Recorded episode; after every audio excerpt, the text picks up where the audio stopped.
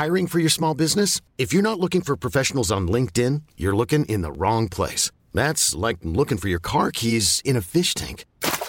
LinkedIn helps you hire professionals you can't find anywhere else, even those who aren't actively searching for a new job but might be open to the perfect role. In a given month, over 70% of LinkedIn users don't even visit other leading job sites. So start looking in the right place. With LinkedIn, you can hire professionals like a professional. Post your free job on linkedin.com slash achieve today.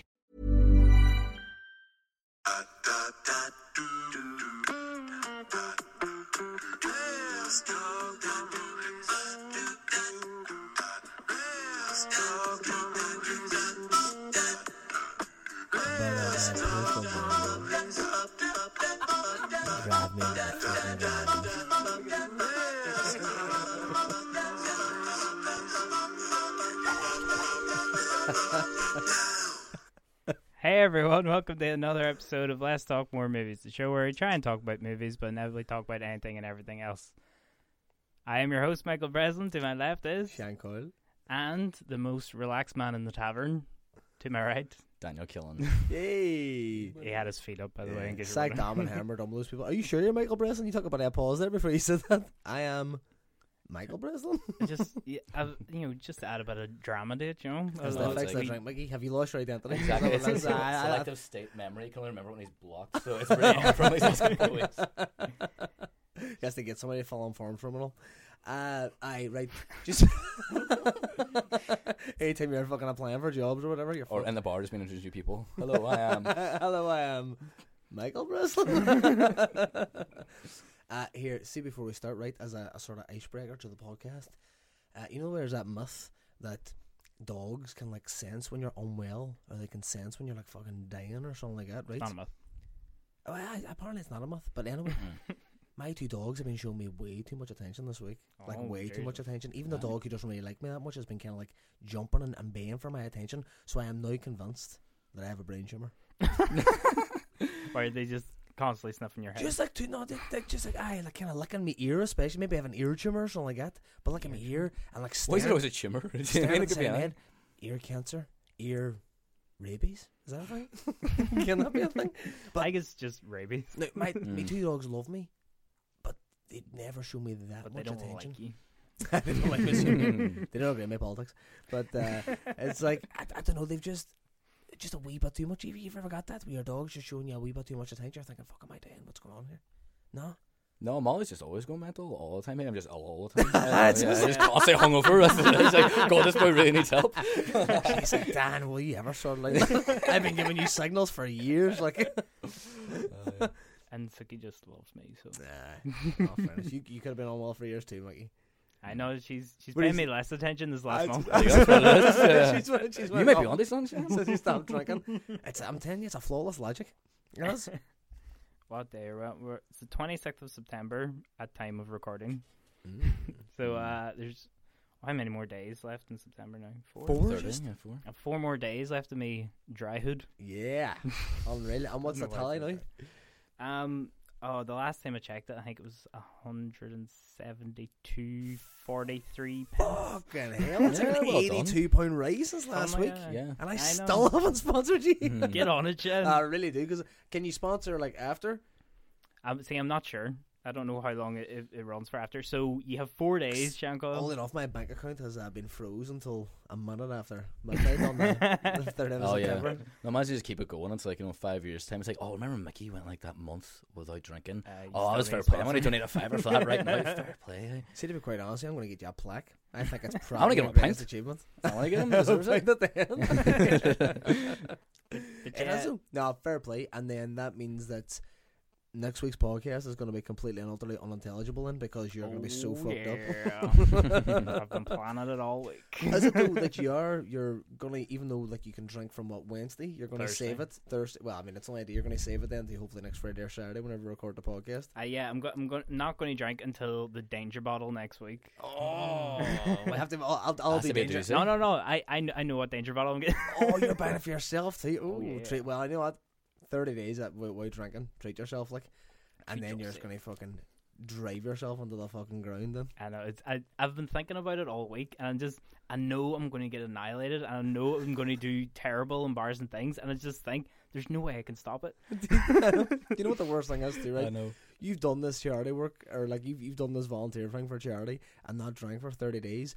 Maybe with the intention. I would assume from that charity of making people think, you know what, I don't need drink for 30 days, but your main aim is to get as fucked up as possible as soon as the 30 days are Yeah. done. It's just I no. It's just there's there's no way of, of avoiding it. You know what I mean? There's just there's no. There's no way of avoiding alcohol abuse. Is that, is that the sort of no, message we're no, putting out there's, there? there's there's no way of to avoid me getting really drunk on next week's podcast. Yeah, and as well, your, It's an to- inevitability. your tolerance will be really down. Like you could have half a can and be fucked next week. I love like we were talking earlier on, and Mickey said, "Oh, I thought I would have like not have minded drink and like felt better, or I would be really, really missing it." But I'm sort of like midway in the middle. But listen to you now, it sort of just seems like, yeah, I know you're just gonna go really mad on Yeah, it. Like, you mean, struggle. yeah, No, it's just it's it's just I know I'll be really bad next week's podcast. I'm thinking even sitting in the cur- cursed corner just to keep it Oh. going. That's good. am I in cursed Corner? yeah, you're Yeah, in cursed cursed corner. No, no. But yeah, there's there's four more days left of it. So if you'd like to give, now's the time. if you're a decent human being anyway. Shanko.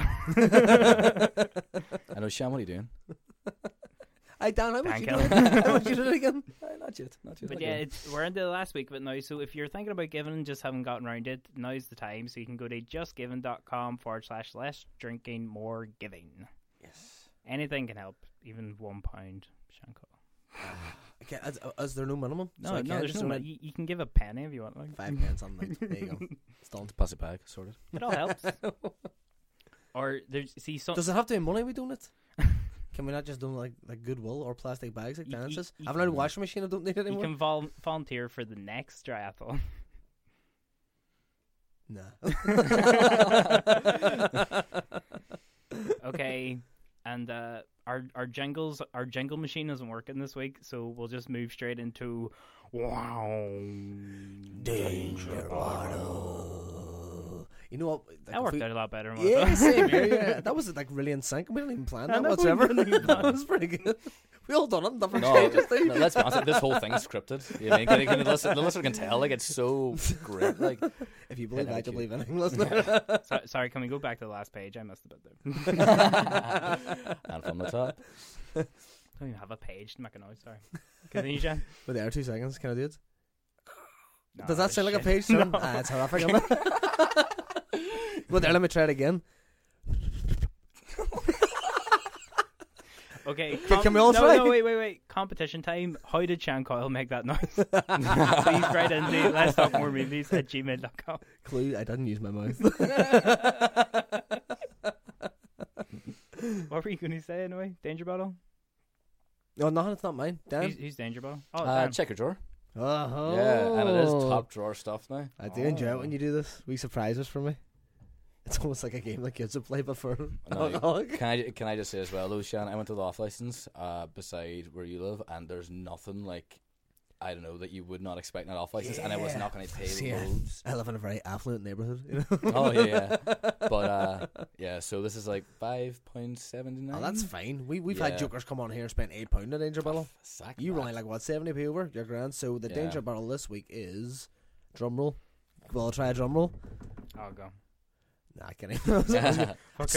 So bad. I'm the worst. like of, cooking bacon. I'm the worst of making noises. I've accepted that. What do you Right, call so- Your boy from Police Academy? Ah, Michael fuck, Michael Winslow? Was? That's exactly it. That Ah, is Michael done. Winslow. Good stuff. Uh, right, so the Danger Bottle this week is drum roll. it is VP Rich Ruby. Oh my word! Yeah, I think it's like you know the cousin to QC. So it's, it's just alcohol drink, like it's just so poor. Say fifteen percent, and it will get you on your back. It's a fortified wine. Oh, I fucking love this stuff. Hence why I know that my foot has been sealed. That I am going to end up under a bridge. As a I street know, I know. some It's, it's shocking that there's three of us as well, and only two of us are drinking. Like I'm gonna be on my back behind it, I'm like fi- especially I'm- in this cursed chair. For some reason, I thought you were going to say balls deep. For some reason, Balls deep, yeah. what? it's just because That's why I like doing the bottles. I'm and feeling Dublin. like I'm feeling about lust a minute. I'm feeling about a jive now. Like so, as soon as this VP Rich Ruby goes on to me, I'm gonna be fucking on my back. That's I'm it. gonna be laid, I'm laid out. confiscating the danger bottle. You aren't having it. Like, Pass you're it just away, tempted. you only have four days left, Mickey. Right, so uh, I can't even attempt to do herons. Alejandro, So I'll just read Alejandro. normal. Alejandro. Uh, VP Rich Ruby, fortified British wine. Many years of experience helped us to produce this fine fortified British wine. And that's it. That's it. They don't mess about with it. Like. Aye, no, Yeah. straight that point. As if alcoholics are going to read this, like, you know what I mean? Yeah. They're only, only fucking interested in the contents. It's 15%. Let's get fucking tucked on it. Smells a, smells a vintage. Oh, it's a good year. It's always a bad year, Dan. it's a bad year, lad. You know what? I like it actually took your breath away. I'm oh, it's Take always my- a fun day." Take my breath away, Rich Ruby. It's not bad. It's not bad. Is it like a sherry?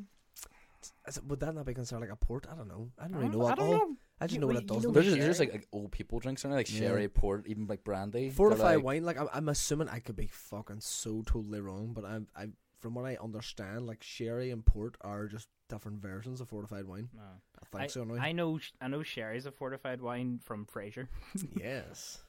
of where I get most of my knowledge. And and The Simpsons. Yeah. And bite size.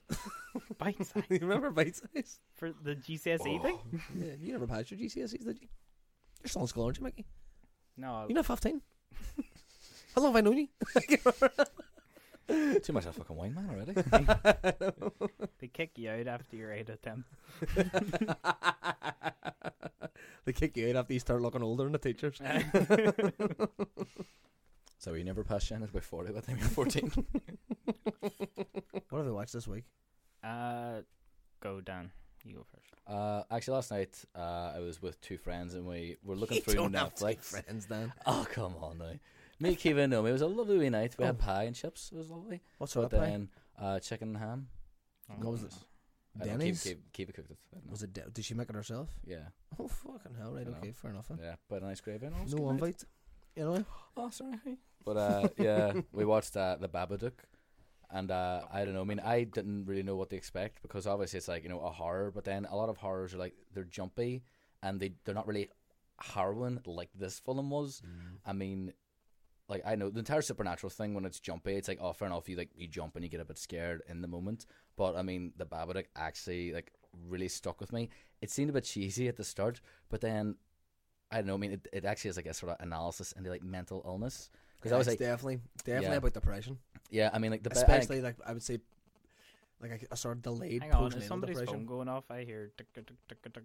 No, not mine. You are going mental, Mikey. No, no, I head, no, I can hear it in the headphones. Thing. No, my phone's off.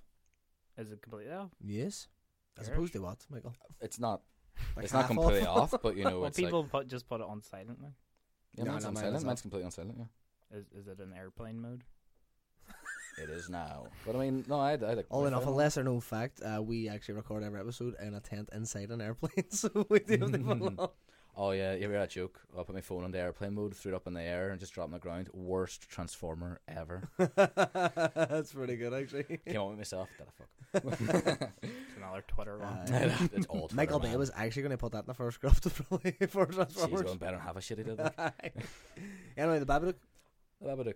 But yeah, I, obviously, like the best horrors are so, stuff like even like looking back to like gothic horror fiction. You know, it's like it always refers to like things that are going wrong in society, and it refers to that. Like obviously, you know, Cronenberg with all these body horror films they had was like you know sort AIDS. of comment on AIDS, yeah, and you know sexually transmitted diseases. Well, this is very much about mental illness. At the very start, you know, she's having a really hard time with like her kid, and some of those scenes are like obviously it's like sort of like autism or even something even worse that you know there's no way to get through to him and he's like he's uh, Yeah. nearly violent at sometimes I think they kind of it's so in that film, but that kid may have like ADD or something. yeah yeah Because he's so hyperactive and so kind of aggressively attention seeking. yeah and they use it like an overused word as well it's like it's very like Kafka-esque that every single time she like turns to someone that you know should be helping her they like the way it's shot even as well they have like these hard shoulders and dark colors and they look at her very sternly and there's just there's no one offering any help. And then later on in the film you actually start feeling for the kid. He becomes the one that you know at the very start he's very annoying but then he becomes the one you root for because she then ends up showing signs of like schizophrenia. I mean when it did the entire supernatural thing near the end I really enjoyed it and it's well done for what it was, but it really got to me some of those earlier scenes when it was like both of them just making each other's lives hell because it seems so real and yeah, I mean, the two Uyghurs, Kiva and Naomi, were struggling through parts of it. Like it was really tough going. It's a, it's It a was cracking film. It is a cracking film. And a, s- a str- in a strange way, a lot of the Babadook sort of reminded me of The Sixth Sense because, fair enough, he might be derided now.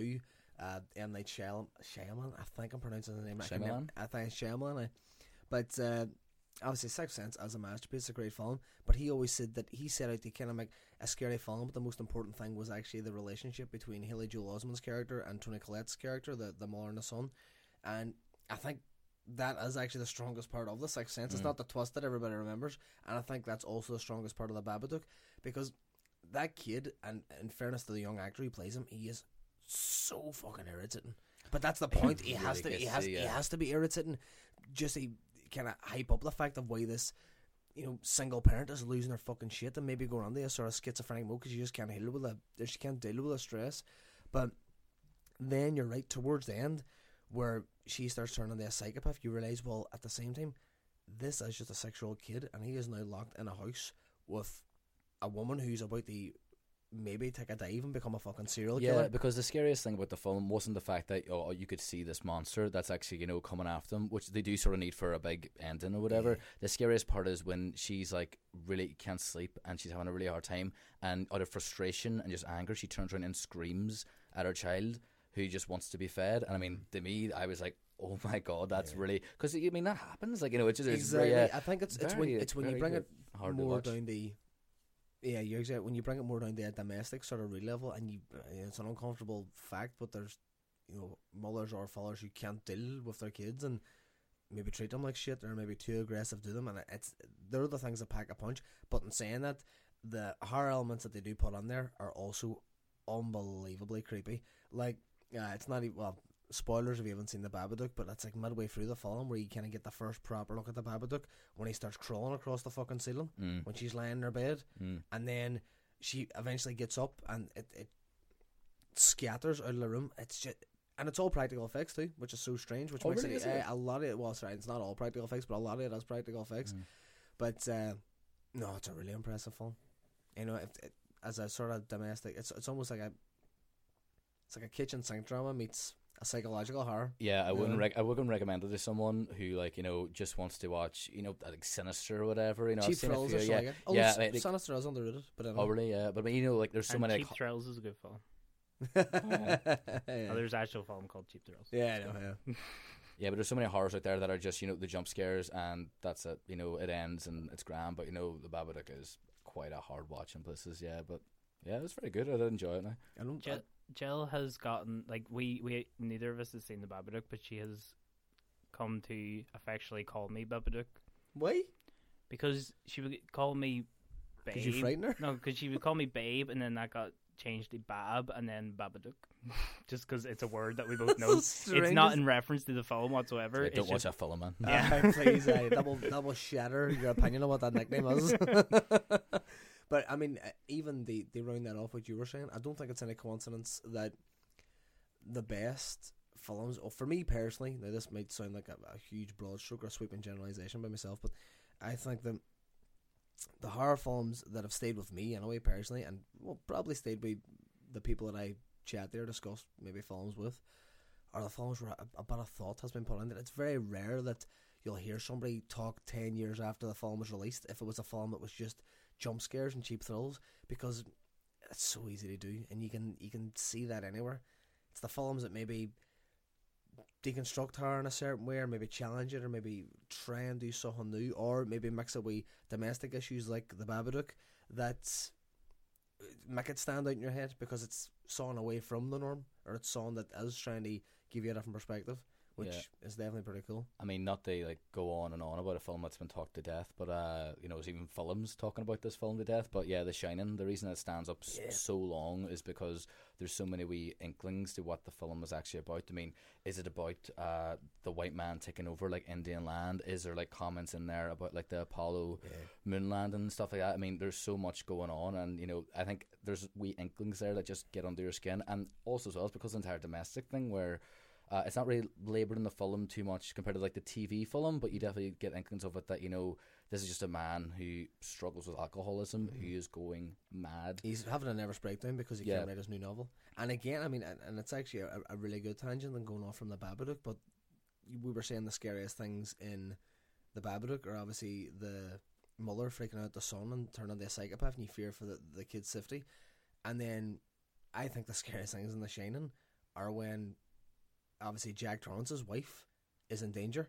And that sort of Oh, domestic yeah. level. It's not the fucking skinless woman coming out of the bath. You know, it's it's not Yeah. the blood or the, the twins or, or It's it's all or work no play. Jack a dull boy. Aye, that that's the scariest it is, bit. uh, The scariest bit is a man going insane and i- i- he is on the brink of murdering his, his fucking family. Like you know that that that's the shit that really gets thee because I think we that sort of horror when it's put on the a domestic setting. It's it's because you know it, it can happen. Now, fair enough, you might be scared by like a a boogeyman or a or a ghoul or a, a fucking chainsaw wielding psychopath, but you know that more likely in reality these people don't really exist, and you can maybe get a, a bit of scared for a couple of hours, but then it- it'll fade away in your mind. But it's it's that sort of stuff then that sticks in your head, and you think, oh Jesus, that could happen. That could happen possibly to anybody.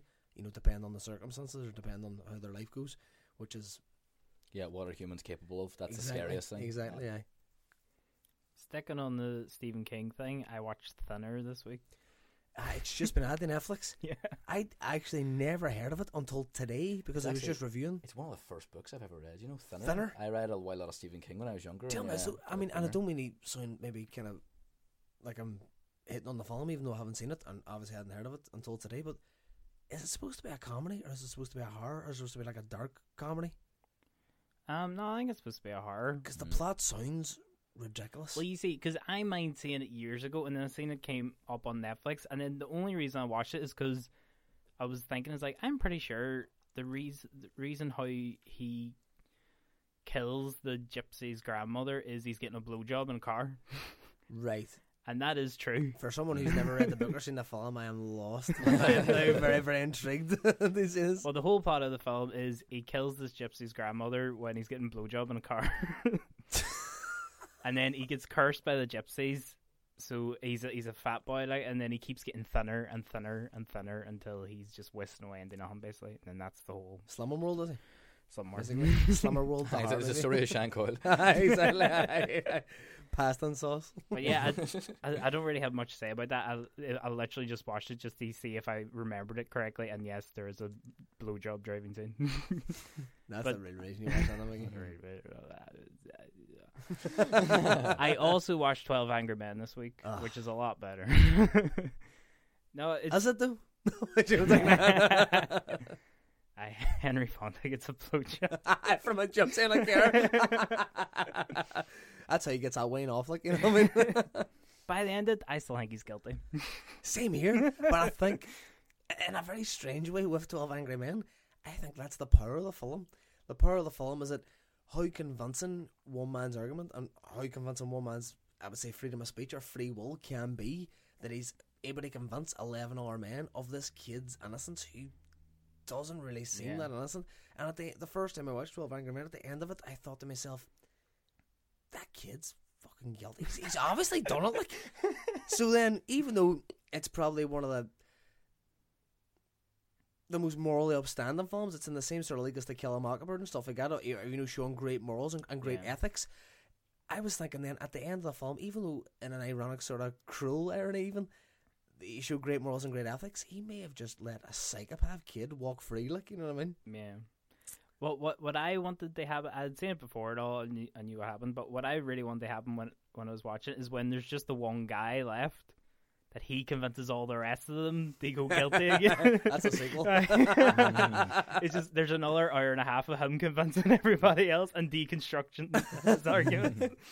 Henry Fonda's roughing. Know. Done so much hard work. he breaks One, he breaks out and starts crying on the door. There's always one wanker in there. But uh, no, 12, 12 Angry Men kind of holds a very special place uh, in my heart because it's because you were also uh, taking it for a crime when you were younger that you definitely committed and got away with, didn't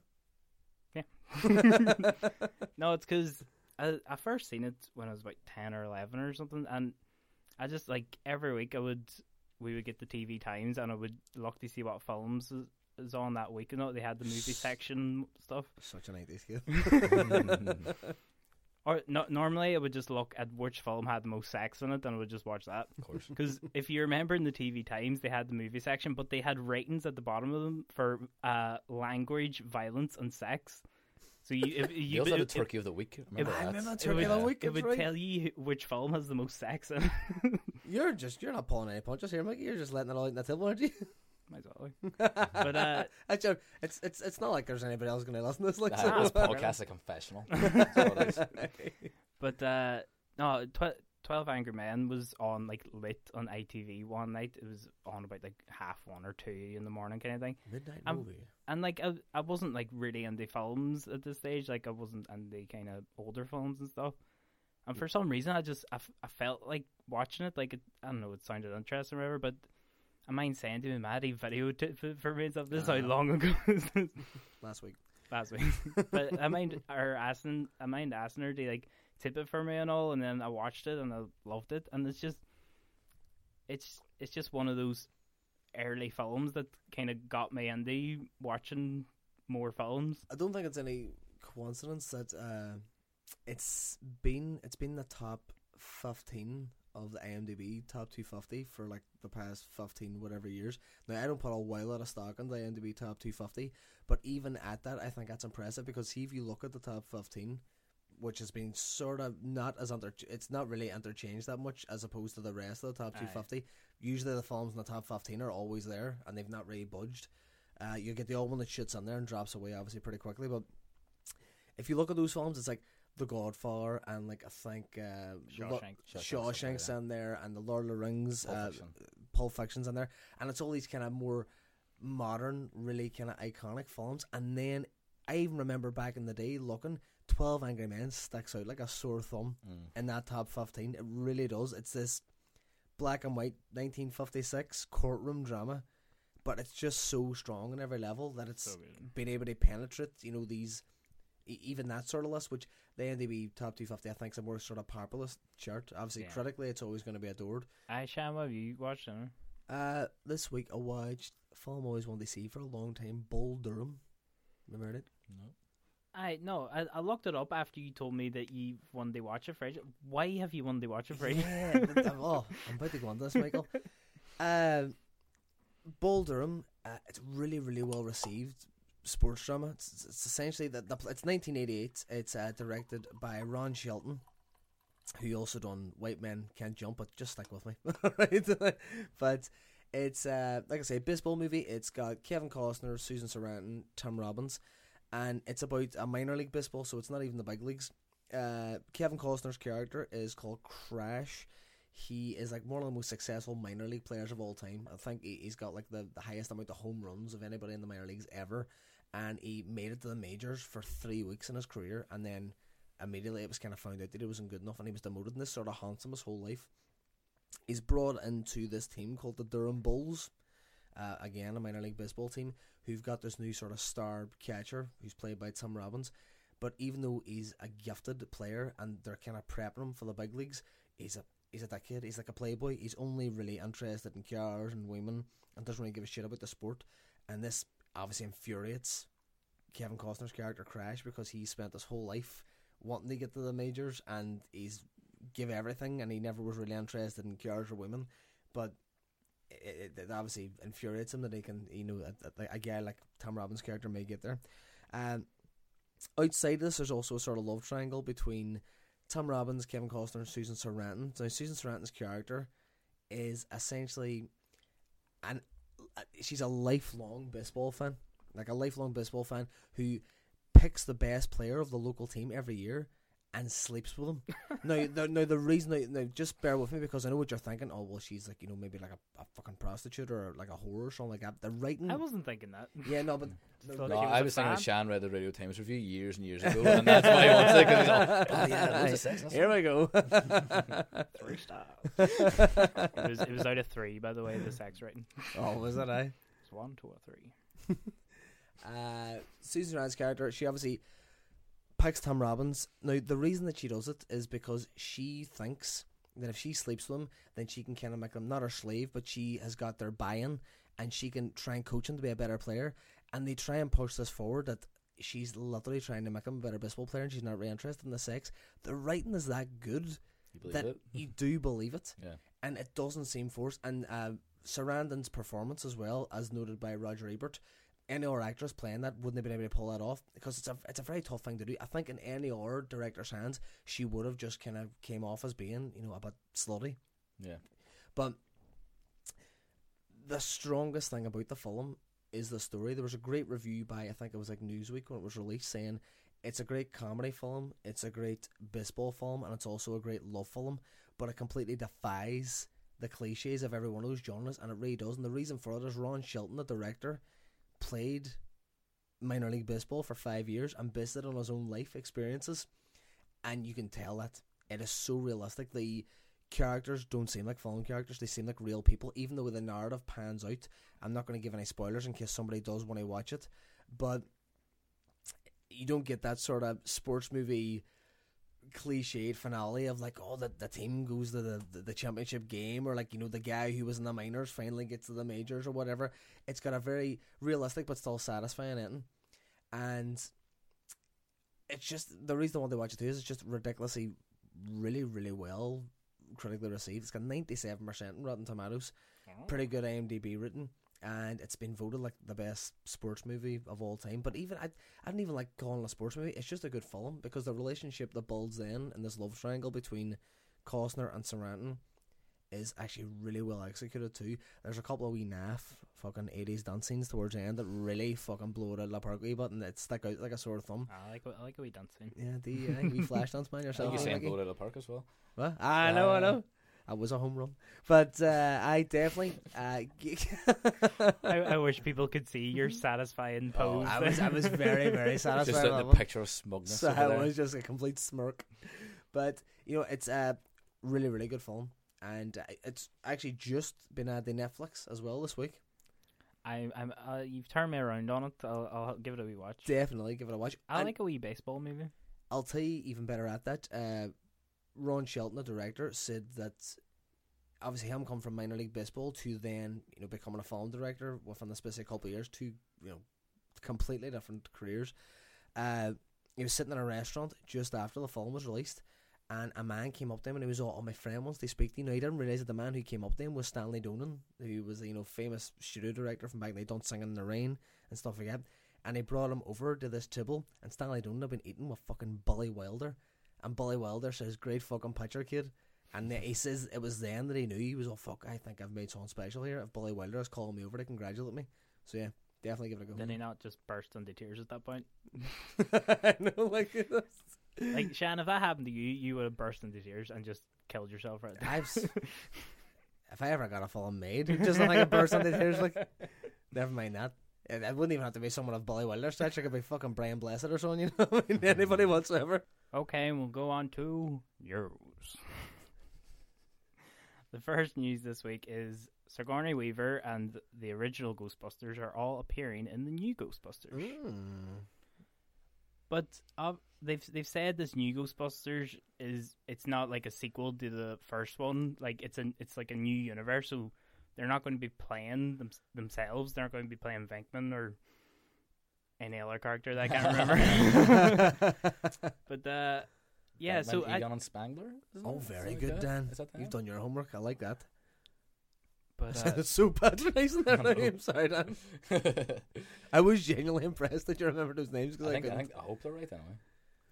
I mean, in all fairness, how how they tie Slimer down their contract? I heard he's a, a notorious diva. Like, how did they get him? And Ernie Hudson, you know the way he skyrocketed and they superstarred him after that film. But you see, like Bill Murray said, he it, they've they've all said basically they're going to do a cameo. But then Bill Murray said the reason why he's doing it is because he didn't want think he didn't want people thinking that if he didn't do it that he's not supporting the film. because there's been a lot of back and forth about like the the Ghostbusters sort of reboot, and that that script's been bouncing about for Jesus, I think about five years, and there's people saying, oh, you know, Bill Murray wasn't in it, and Aykroyd was kind of against it, and there was kind of arguments over what direction they wanted to take it. But it's weird that it was it, it- it was never kind of the case that Bill Murray or Dan Aykroyd weren't in support of it, but that's the way the kind of media's played it out. You know what I mean? Well, Dan Aykroyd has always been pushing for another Ghostbusters film, like. Because he's fucking skilled. At Crystal Skull Vogas and selling us up. But well, no, the this new one's now it. It Paul Feig came up with the whole thing though then, didn't he? With all the the Gare Ghostbusters and all that crap. Is it Fig? Because this I, I'm oh, pretty sure it's Feig. this continues my long line. on this, but I always thought it was Fig. Yeah, Feige. That's not name. Eh, I, thought, I thought it would have been Fig. That was it F I E G. F F E I G in there. Yeah. Feig. Very very weak second name on there. Very weak. Sorry. Anyway, apparently they're all coming into the cameos, but I think it'll it'll just be distracting to see them pop up for cameos and not be their own characters from Ghostbusters. I think it's a wee bit cheap to be quite honest with you. I, I think it's the cameos if they're not playing their original sort of iconic characters is really really cheap because first of all you're kind of diluting or in a way shitting on the, impact of the original because you do want to see those characters again because I guarantee you right I think it's a really cool thing that you know Paul Feig forward slash Feig has recreated Ghostbusters as as an all female cast, and we talked a couple weeks ago about how there's not a whole lot of good rules for, for women, and it's and, and it's balls that you do that because hmm. you know that women take a back seat in Hollywood, and it's always been the case, and you know it's it's it's, sort of, it's a disgrace, like in fairness, but then at the same time, I I, I guarantee that if you asked ninety five percent of Ghostbusters fans, they would rather have the originals in the reboot. You know what I mean? So at least put them on there as a cameo, as a nod to the original, which was you know so huge and, and such a part of I would say so many people's kind of childhoods or, Yeah, like a, a pass on a torch type thing. Maybe Precisely, even. yeah, that, that that's exactly what I. Because exactly there's definitely scope to do that with the way Ghostbusters was like you know set up and left. Do you know what I mean? Yeah. So I mean, bringing in Bill Murray, and Bill Murray's not Venkman, it just it, it would just seem strange. I, you know what? I, I wouldn't go as far as to say an insult, but it, ju- it, it doesn't seem like the right way to, to do it whatsoever. Uh, and plus, if if they're going into this new one, like it's a complete reboot, like the the previous Ghostbusters didn't happen, then why why are you getting the original Ghostbusters to be in it? Like, if you can get them all to come and it, why not have them like as old Ghostbusters? Like, Yeah. they teach them like how to be Ghostbusters or whatever. Yeah, you know but what I I, mean? I mean, Harold Ramis is dead as well. Harold Ramis says and that, it's sort of I don't know. I mean, there's I'm really against this sort of entire like movement towards like remaking all these old films. I mean, I talked the last time but like Jurassic World and stuff. It's like, I mean, fair enough. It's an enjoyable enough film. I actually watched it the other night, and it, it's grand. But it's just you know rehashing the old ideas, and you know, I know it's, is nothing sacred. I know, I know, I know. It's like you know an '80s fun No. wee flick, but I mean, yeah, nothing is at all really. Society's going to collapse because as it goes they redone No, but Jurassic you- World. Yeah, but you know what I mean. It's just like, Jurassic Park. yeah, but you know, it's just like you, you obviously you're banking on like the older fans, and then you're obviously trying to get a new audience and stuff. But I mean, the original Ghostbusters still holds up. It's still both of them are still quite good from what I remember. About time. I got no Yeah, interest. I haven't seen a second one in ages, but I remember watching the first quite recently and really enjoying it again. And yeah, But I was thinking, what if it's like a double bluff? They're saying that they're not playing their characters, but then they'll pop up as the original Ghostbusters. if if they're not playing their original characters, then I just think it's really cheap too because it's almost like if they're not going to be the original characters, then more likely it's going to be like a very quick, you know, here's me and I'm away again sort of cameo. Hell, it'll And just be distracting. And they're not going to, yeah, it'll be distracting. It'll take you out of the film, which has a kind of uphill battle anyway, and having to recreate this world with an all female cast as opposed to the iconic characters and sort of build up the series. And it's also sort of cheap on an another level too because it's like, oh, we'll just rope them for a couple of cameos and that might get a couple more people on the box office because they're expecting to see, you know, like the kind of the old heads that they were brought up with Ghostbusters ways. Uh, also, interesting fact Ghostbusters 2, you know, there's the Bibby in Ghostbusters 2 hmm. Yeah. the Bibby in Ghostbusters 2 sort of looked like me when I was a Bibby. And that was released in 1989. And apparently the Bibby, who was the, the Bibby actor, was born in April 1989. Now, I was this before IMDb, but I grew up convinced that I was the Bibby in Ghostbusters 2. and I used to challenge my mother on this all the time. I was all, how, how did you get me on the Ghostbusters 2? And she was all, like, I was about seven or eight. She was all, right, my kid's obviously fucking mental. We're going to have to have a long talk with this boy. Check it out, though. So, check out that Wayne. Check out that just like me, yeah. That was me, aged So ho- six months. how likely do you think it is when the first Don't ask trailer? me for a cameo now. How likely do you think when the first trailer comes out that you're going to see Dan Aykroyd, Bill Murray, Ernie Hudson in the trailer? Oh yeah. Probably, yeah. Uh, well, you know what? No, they won't. They won't show all of them. They'll try. I, I reckon they, they'll try and keep a few of them as a surprise. The whack Bill Murray in there does. The white Oh, ball. no, around who cares about the other two? Like, you know, it's all about But I, I was Shan, they should have got you back for Slimer, just smearing passing sauce on the walls as you, as you run through. Me and Slimer still keep in touch. Like They they could they could bring in their own Slimer as well. You know what I mean? Like as a part of the new Ghostbusters.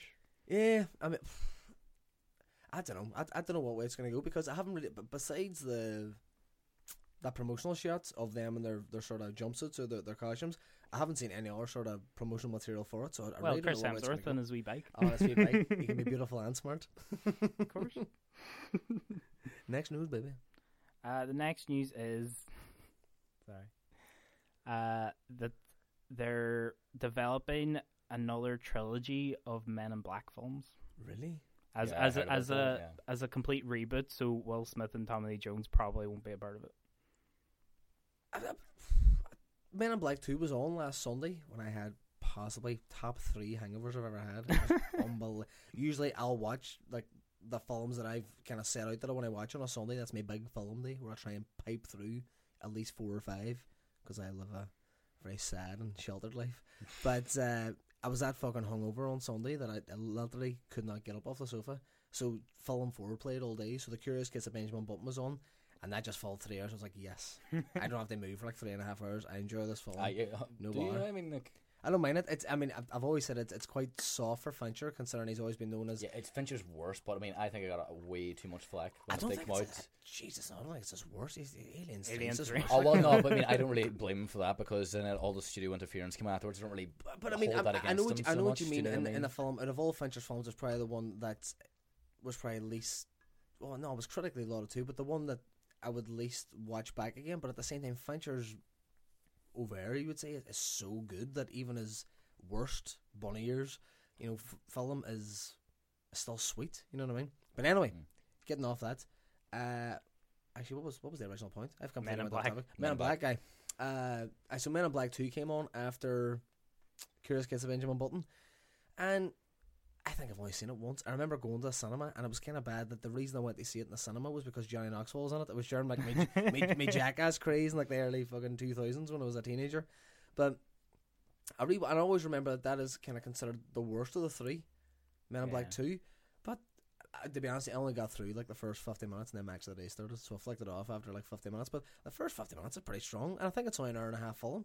So unless it completely fucking fell apart in the last forty, I couldn't see it as being as bad just- as what I remembered. It's just because the first one's really good. Like the first one Yeah. really holds up. I remember being like, you know, we had like front row on like cable tel, and you're just constantly watching it all the time. It was on loop, and it was just one of those films that you know it, it like defined my childhood. You know, Men in Black. I thought it was class. I forgot even watching the second one. I, from watching the second one, it reminded me of the the first one's aesthetic of like kind of how comic booky it is, and the, Yeah. it, it is based on a comic book. I always just kind of seen it as a sort of straight, almost Spielberg kid friendly sci-fi film. You know that, that has Uh. that sort of style, but it's it's very comic booky. Even like the, the titles and how it's set up and, and and the gadgets they have. It it actually kind of made me like it a lot more. It's stuff that I forgot about as the years passed on, and Even- probably that I didn't pick up on as a Even the music, it's always like bum bum bum bum Ah, bum bum yeah. bum. Yeah, it's sort of like the I know, like class, yeah. it's not like late fifties, early sixties. Am I wrong in this? You know, sort of G-men spy That's that's film, precisely and, uh, what you know, it is. And that's not really been mined at all. I mean, I think Men in Black, the first one, did it so so well, and uh, I mean, Vincent D'Onofrio as well is just so Ah, good. sugar. in it. Sugar. Oh, I know, yeah. Yeah.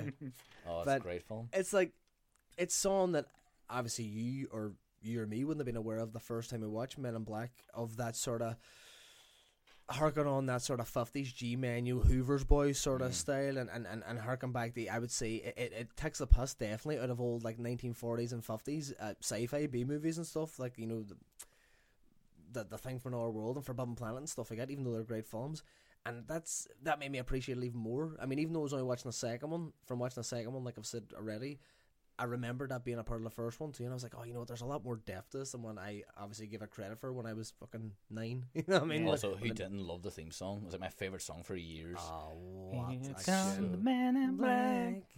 Let you remember. I get to dance down and everything, man. If only this place was bigger, uh, you know, we have video, I'd freak the listeners. Uh, your voice But- is definitely it, it, lends, it, it, it lends itself to I- concerts. I, am I an alien? you're the alien at the end of the video that pops up next Oh, yeah, yeah. But uh, no, yeah, the the first Men in Black is sweet. It's really good. Then the second one is it, it there is a dip there, and I, I enjoyed the third one. I mean, I I haven't seen the third one, but then after I think- watching the second one last week, well, watching like the first fifty minutes, because it's weird. Man in Black, it's, it's one of those films. It's like I've always liked it, and I know I've, I've liked it, but it's like it was never up there for me to go back and rewatch it and all like that. But then after watching the second one, which obviously ironically is kind of considered the worst, it kind of made me want to watch the first one and then move on to the third one. Especially because Josh Brolin's on there, and, and was Jo- reading about the. Josh Brolin is so good as a young Tommy Lee Jones. But he yeah, just nails it. Like I think that they're fucking so similar as actors anyway. Not even just kind of looks wise, but they're you know both kind of southern and, and they've Yeah. got the same sort of bravado or, or acting style. But They look quite alike as well. To be Yeah, fair, they that sort of strong quite jaw. alike, Yeah. yeah. But just Josh Brolin's fir- just first line is Q. Not, what, what do you call him? K. yeah, it's in kinda- uh, in Men in Black Three, he's just all, "How'd you know my name?" It's just, it's so good the way he's, Yeah. he's like, "That's fucking Tommy Lee Jones." Because you, you know way when they get a young, younger person, they play like the younger version of of an actor. They it, you can get it so wrong, but they just nail it with air. But what I was going to say is, they develop a whole the whole reboot of it, and a, they're planning a trilogy for it. Like, is Men in Black that strong of a property to actually Yeah, Go it, for it that is in. Jurassic Park. It isn't Ghostbusters. It's- Yeah, you know I mean? because yeah. It's a, just about, mm, you know, what I mean, like the first one's sweet, but the other two aren't that great. that, that's the why I'm, that's why I'm very surprised by it because I mean like you can very easily kind of hand wave or brush off now when you hear like a a property like Batman or, or Spider Man being rebooted every fucking two weeks. You know what I mean? Because they're huge, huge franchises. But Men in Black, it, I it made huge money at the box office, all three of them. But I don't think it's as iconic as those other ones. They kind of Yeah, sell itself to that level again. You know what I mean? It's, it's kind of surprising they're going for that. well, I, I thought they at least would have given it a couple more years, maybe for the the whole nostalgia filter to come on.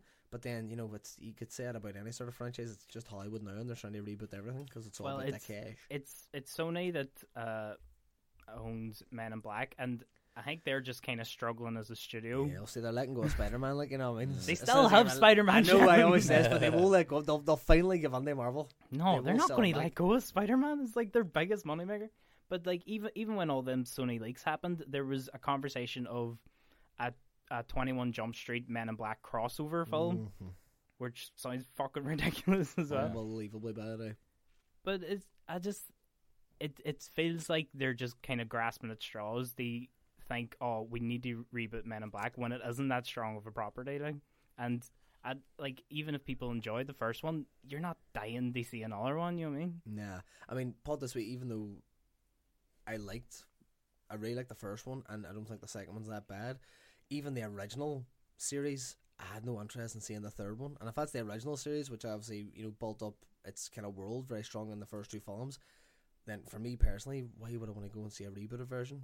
You know, With, without whereas- the main stars. without the main stars who kind of made it what it was. Sorry, I mean to be honest, the reason the third one I think did so well is because it's a Will Smith film, and you know he could, he could do anything. It just always seems to do very very well because he's one of those stars. Like you know, it's like your Well, Tom no, Cruise that but he the- will get people in. But that whole thing is fading anyway. Like stars don't sell films anymore. I mean, Tom Cruise is the only person that can really do it. now, One and, the few. and even like Edge of Tomorrow, like that didn't do great, like box office wise. That's only that, that's one of the few slight dents, but you can see that eroding, and it's kind of strange because in the nineties, I think that the two most bankable stars were Will Smith and Tom Cruise, if not the most bankable, and they were up in that conversation. Definitely. And they've seen now that because I was reading it, actually an article on it just a few days ago, the Will Smiths is starting to fade because Men in Black three, I think, in the past five. No, I know that I think in the past five years, Will Smith's only made like four or five films. Well, anyway, yeah, 'cause- Focus was the last one. I know it didn't do too because he was well. Focus broke even, did quite well, but it didn't make the sort Yeah, of that's money, the money that you'd you know, expect. Vantage Will Smith with. And then the main one was After Earth. Yeah, After Earth just bombed. completely fucking flopped. But that's because people as well just don't like his son.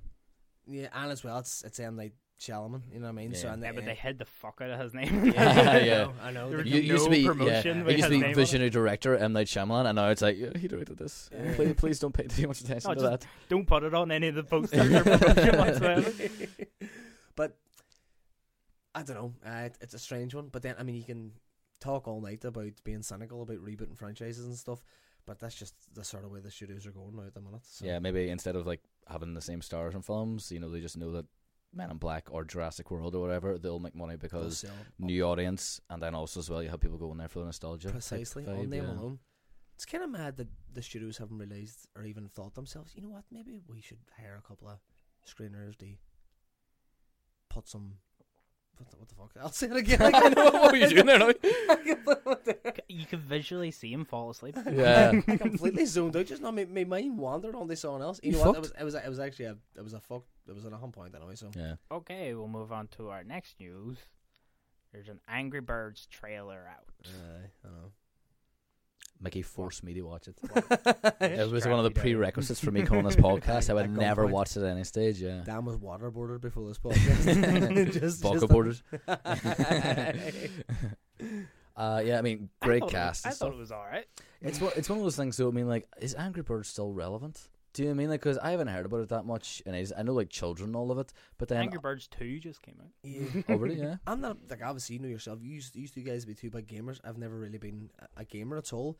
But I was really surprised by this because remember it was like I'd say what about three years ago, gigantic, and you couldn't move any on Angry Birds here, and everybody's playing their phones, and it was kind of a lot of adults.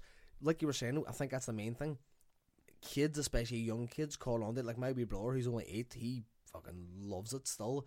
It's still really big there, and that's exactly the sort of market that it's going to be aimed at now with this film. yeah. But the thing is, though, it turned around and was all like, "Oh yeah, next summer." We're like, we're in September, and it's next summer. It's like you know, there's no like seven year olds sitting about being, "Oh, I can't wait for next July till Angry Birds comes out." But you Do is it still going to be relevant then? Even I don't know. I mean, I would say will so. I think it'll Yeah. carry out. I will put it this way: if it's not, they'll make it with a promotional Ah, material. yeah, like I it'll be suppose, yeah. fucking everywhere, sides of buses, fucking side of your house. You know what I mean?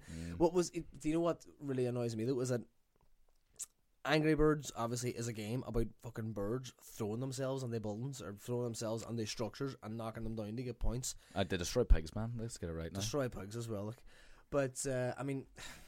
You can't get any thinner than that. There's literally no plot to Angry Birds, and we were talking about it a few weeks back with the Pez movie. Yeah. It's the very same thing. There's literally no story. There's no sort of background there whatsoever. It is a, a very fucking black and white sort of thing. So it's take these characters' images, which are very famous and kids love, and just put them into a story that's been completely created just to sell a film. No, yeah, I haven't seen it, but I've heard like really, really good things about the Lego Movie, and you know that's the same sort of awesome. idea where like yeah, it doesn't have anything behind it, but then it does have those sort of licenses. I mean, if they're able to do that same sort of idea with Angry Birds, but in saying that, looking at the trailer, I don't think the animation looks like it's that good. That you know, like if you look at something like uh, How to Train Your Dragon, or I watched Rango the other night, you know.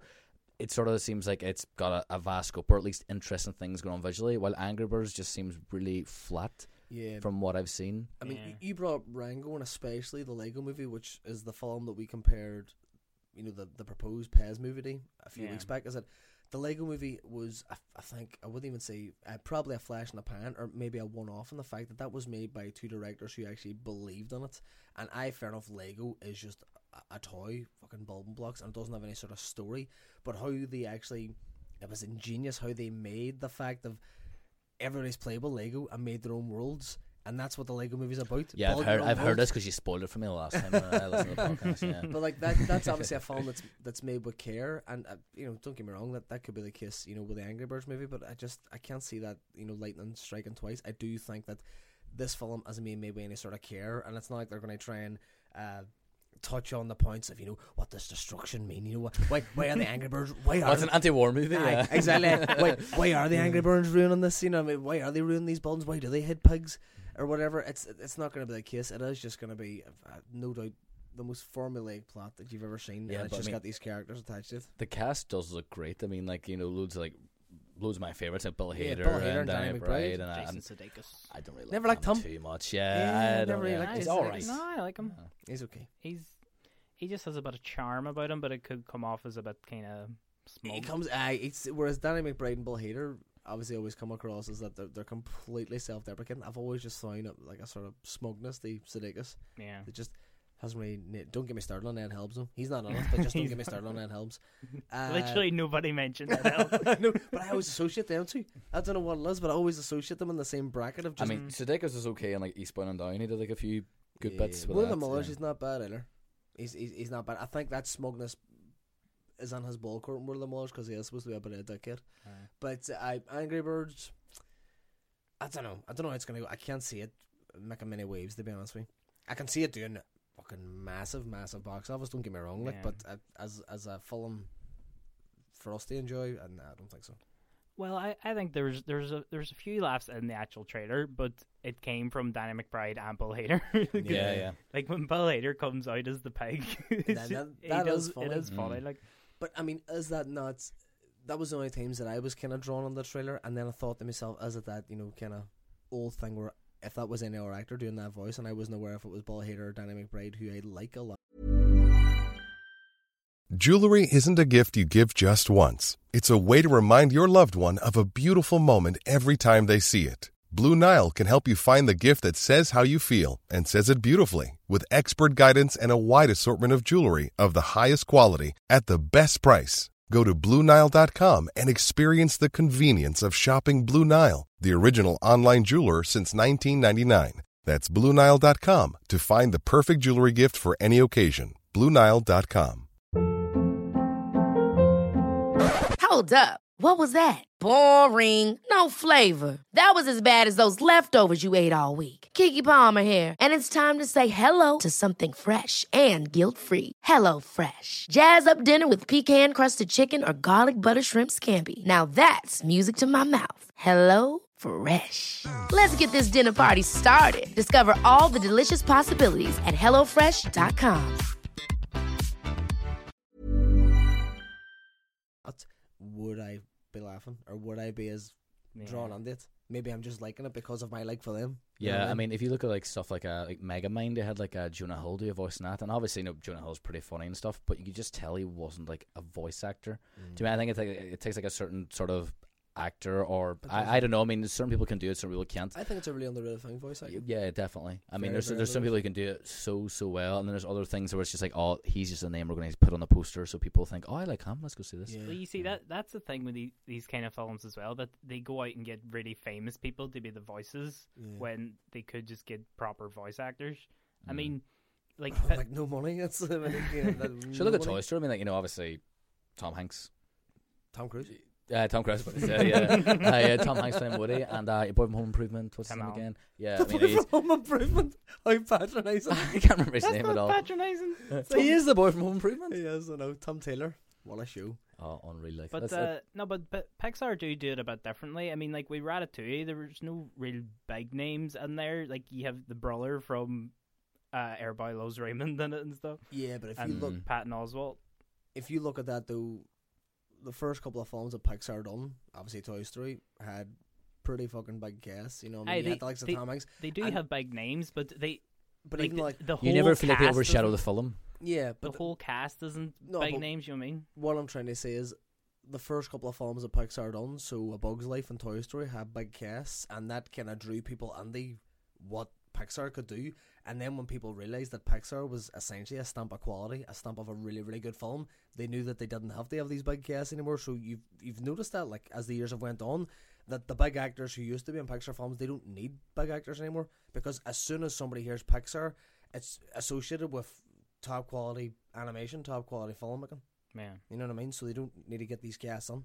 And it saves him a shitload of money too, I'm assuming. Yeah. So I mean, like you had How to Train Your Dragon that did surprisingly well, and it That's deserved it. Uh, yeah, it film. really, really deserved it. But second uh, one's fucking class. yeah, Ah, I the haven't actually seen that yet. I'm really raging, the but second uh, one's near enough even better. yeah, Tears. yeah. Oh, really? Yeah.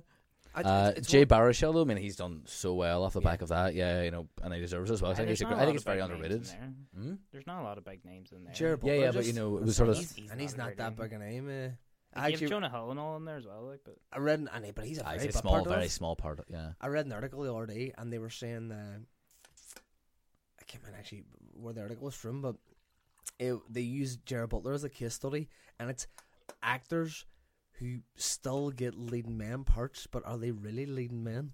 And it was like you know the way they always say this thing. Well, even since the industry started, you know, can he or she open a film? And when they say can he or she open a film, can you put their name on a poster and Yeah. that'll get you box office? Like the main ones are obviously we're talking earlier on about the likes of maybe Tom Cruise or Brad Pitt or what Will have you, Smith, yeah. or Will Smith. If and you'll notice this on the posters for their films, the film title will actually be smaller than their name on the poster. People are buying into them. They are the product, and whatever story goes along with that, you know, that's fair game. But Jared Butler's had that about now. Fair enough, he, he wouldn't be on the same level ever as as a Tom Cruise, where his name's bigger than the title, but he still is the only title on some of his posters, and people are thinking, but does anybody really give a fuck about Jared Well, Butler?" you know what I mean? he sort of got like all those rules off the back of 300. Yeah, Yeah, I mean that was really good for him. Like, uh, Or which sorry mean- for our American listeners, Gerard Butler, as they like to call him. oh That really? really yeah. fries my fucking. You know he's brain. teetotal. Is he? He is, yeah. So am I. Okay, and we'll go into topics. Topics, topics, topics.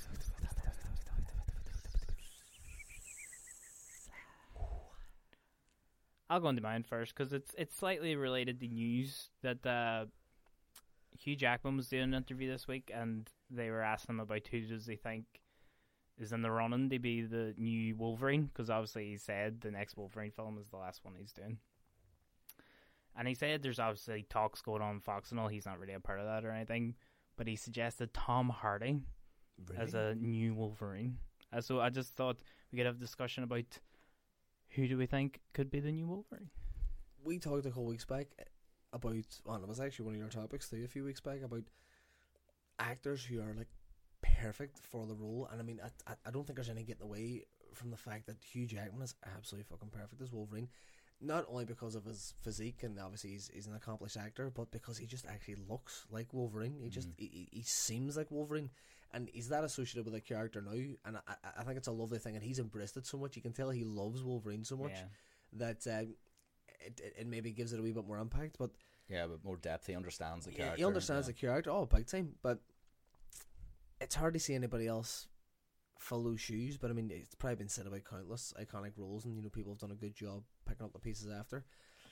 Tom Hardy sounds like a good one. I think just Tom Hardy's on such good form, and he's he's one of probably the best actors working at the minute. That you could see him do anything. Yeah. I do think though one thing is that he's he couldn't get the like sort of bend. He would have to slim down a bit. He couldn't be that sort of thing for Wolverine. He's supposed to be still a bit slim, but obviously muscular. Uh, well, no, Wolverine's supposed to be kind of stocky, is he not more than anything? Stocky, but I mean he's not Bane stocky. Yeah, he's not like he's not like Tom Hardy and Warrior with like two sets of shoulders on him. Yeah, he's, he's not huge. Like like Yeah. a fucking second neck on him. Just you know what I mean. It's it's not it's not the case, but. That's a good one. I, I don't think it'd be my first choice, but then at the same time, I say I don't think it'd be my first choice, but I can't think of anybody else. so well, it's- I've, I've seen like online. I don't know whether this is actually you know just loads of people who really like him saying this, but uh, or it's actually like news that maybe it might be in the running. But I like Kit Harington, and I just don't see He's that. s- But at you know all. what? Actually, I was about to say he's too small, but the thing about Wolverine, Wolverine's supposed to be quite small. But I he's supposed to be like five foot seven. I or like something. Hugh Jackman's too tall for Wolverine. One. Yeah, Mm. he's supposed to be kind of like very short and stocky. Sure. Did you never hear I the think he's thing? too young though. Kit Harington's too young a face. yeah, well, it depends what date they're going to do it as well, because he's meant to sort of be a bit immortal, isn't he? No, Wolverine? no, well, not he's- he's he's a- a bit immortal. stuff. Aye, I- I- I- he decides when he wants to be like. Might die today, I might not. But it's like, I mean, Kit Harington. The only thing is about the, the template Wolverine is supposed to look maybe, I'd say thirties, mid thirties, they late thirties, like sort of the age of Hugh Yeah. Jackman's look for the past couple of years. Wizened old man, or like you know, still, you know, just it better all. middle you know, age. he's, he's, yeah, yeah. he's seen wars and he's he's seen you know death, destruction. All also, I don't think Kit Harington's that good an actor. he has quite stuff. Yeah, he even is, though I he? love, even though Jon Snow's my favorite character or one of my favorite characters in Game of Thrones because he got so many class characters, uh, he is quite a a limited actor. He can Mm. come off as a wee bit wooden sometimes, and you have to look at that aspect. I fair enough. All the fangirls and a lot of fanboys about this earth, me included, will be all Jesus, Kit Harington, Wolverine. This is going to be incredible. But then it's very easy to look past his limitations as an actor, like because I think that the character of Jon Snow in Game of Thrones masks that because in Game of Thrones, Jon Snow is supposed to be about just of a kind of Some moody bastard. a moody bastard who really doesn't have to emote that much. You know what I mean? Yeah. Yeah, as you sort of yeah, you know, like you know, you see his learning curve all the way through, and then you know at the end he's like this leader who has to make decisions. And fair enough, you know, all he does is like a, a like he has a, a bad or a, a hard decision to make, so he has this sort of situation where like he looks a bit confused and he's he's puzzled about things, but that's his role. Do you know what I mean? Yeah, But did you ever hear the thing? They were working on an X Men movie, I think, in the nineties, maybe even earlier. But uh, they wanted Bob Hoskins for Wolverine. What? what? What? didn't he play Mario? Didn't he? Aye, Yeah. Mario. Uh, it's um, not his most famous role. he, did, he play? Mario. No, it was his famous role not Smee. What's Yeah, it's me from uh, Yeah. Captain Hook. Yeah, that's his most famous role. Isn't No, it? Be fucking what do you call it? Two frame Roger. Rabbit. Ah, Who Framed Roger Rabbit? Oh yeah, I suppose. Yeah. Who Framed Wolverine? Oh my word, that's so fucking bad. Because Wolverine's supposed to be short and stocky and just mental. Aye, but he's not supposed to be bald. Get down to the video one, like. He's not supposed to be bald and fifty and about fucking five stone overweight. well, you maybe know what I mean? I, I can't mind exactly what it was, so maybe it was a bit earlier when Just he was a bit Bob younger. Hoskins. we fucking two mutton chops and You know- adamantium claws. The thing is, though, it's the mid nineties. They probably would have played it so camp, like you know, Oh, like they aye, played like the right, right. Batman, but even worse. Do you know what I mean? Because uh, oddly enough, before you said Bob Hoskins, I actually thought you were going to say somebody like Schwarzenegger because you know yourself, any Yeah. comic book film in the nineties, Schwarzenegger was attached to apparently. Yeah. Uh, right, well, definitely not Bob Hoskins anyway. I, I I don't think you can go any lower than Bob Hoskins. Bob Hoskins, Brian Blessed, they're like the two bottom ones. Uh, Oh, I thought you meant height wise. but uh, no, what I was going to say is, I think there's there's two ways they can go with trying to cast a new Wolverine. They can go with someone known like a Tom Hardy, which people really like, and I don't think there'd be actually much backlash. They announcing Tom Hardy as Wolverine. I think Tom Hardy at this point could do fucking anything. yeah, You know what I mean? And nobody would, would give him any flack about it. but there, another way they can go is go with an unknown. But they're just going to get trounced with backlash mm. because everybody's all like, "Who the fuck's this?" Because even when Hugh Jackman was announced as Wolverine, people were saying, "Oh, this boy does fucking musicals from Australia." You know what I mean? I personally think it's always the smarter move though, because when you go unknown, there's no expectation first of all. So if it is in any way better than the kind of negative expectation, then it's a success, and people kind of turn on, the, you know, get on side with the film. And also, if you go unknown, there's no. It's a blank canvas. There's no past slit. Nobody can go, oh, he's made that shit. She's made that shit. Oh, they were crap in that, or they, they weren't so good here. They're limited, or whatever. I think going unknown might be the smarter option, but then at the same time, you also run the risk of going unknown to the box office. You know what I mean? And and can this unknown sell seats?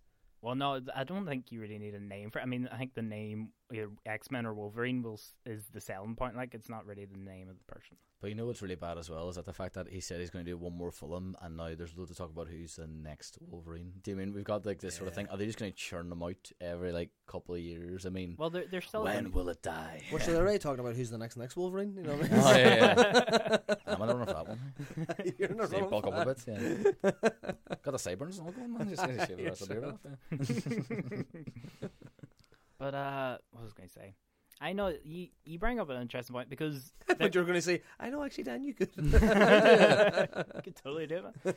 we bring up an interesting point of are they even going to have a new Wolverine for a while? Because like they could continue on with the X Men films with Maggie, if without they're rehashing Wolverine. Men in Black, then No. they're definitely going to fucking churn out another couple of Wolverines, which is one of the biggest properties about the minute. Aye, but I'm saying they could keep on doing X Men films, and they're, they're even expanding that with with Deadpool and Gambit as well.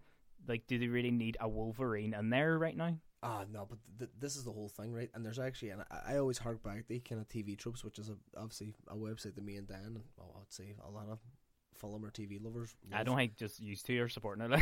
No, no, apparently me and Dan are only two people. Why? but I'm on it that uh, often. Hey? there is a discussion page or like a trope on TV tropes, and it's literally called Wolverine publicity. Wolverine is so far ahead popularity wise, like so far ahead popularity popularity wise of any other X Man or X X Man or X Woman.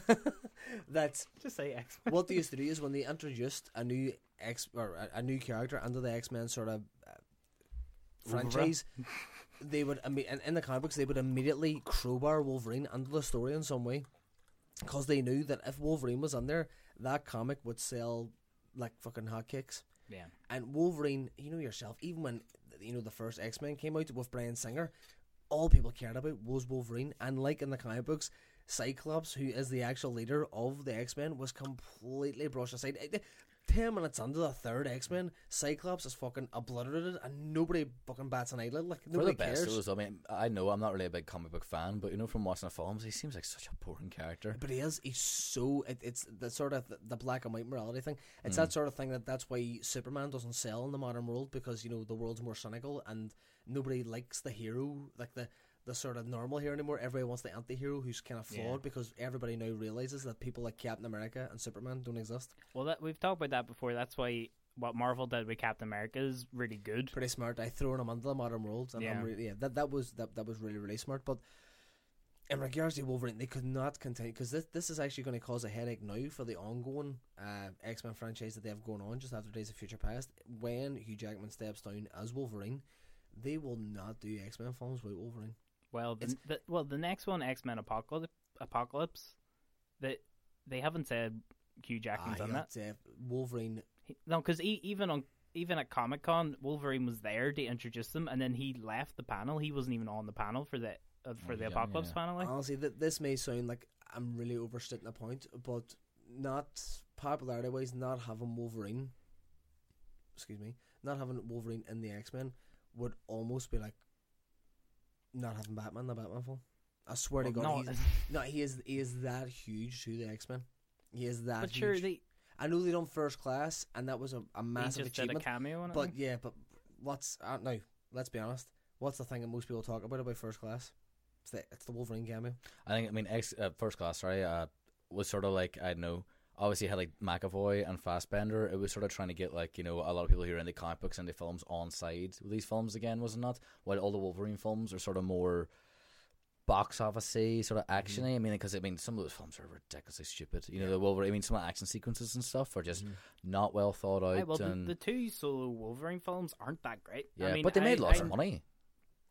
Didn't they? I mean, they both did very, very They well. always Am I will. misremembering? They Yeah, will. exactly. He's a, he is that sort of character, as you say, like a Batman. He's like Marvel's Batman.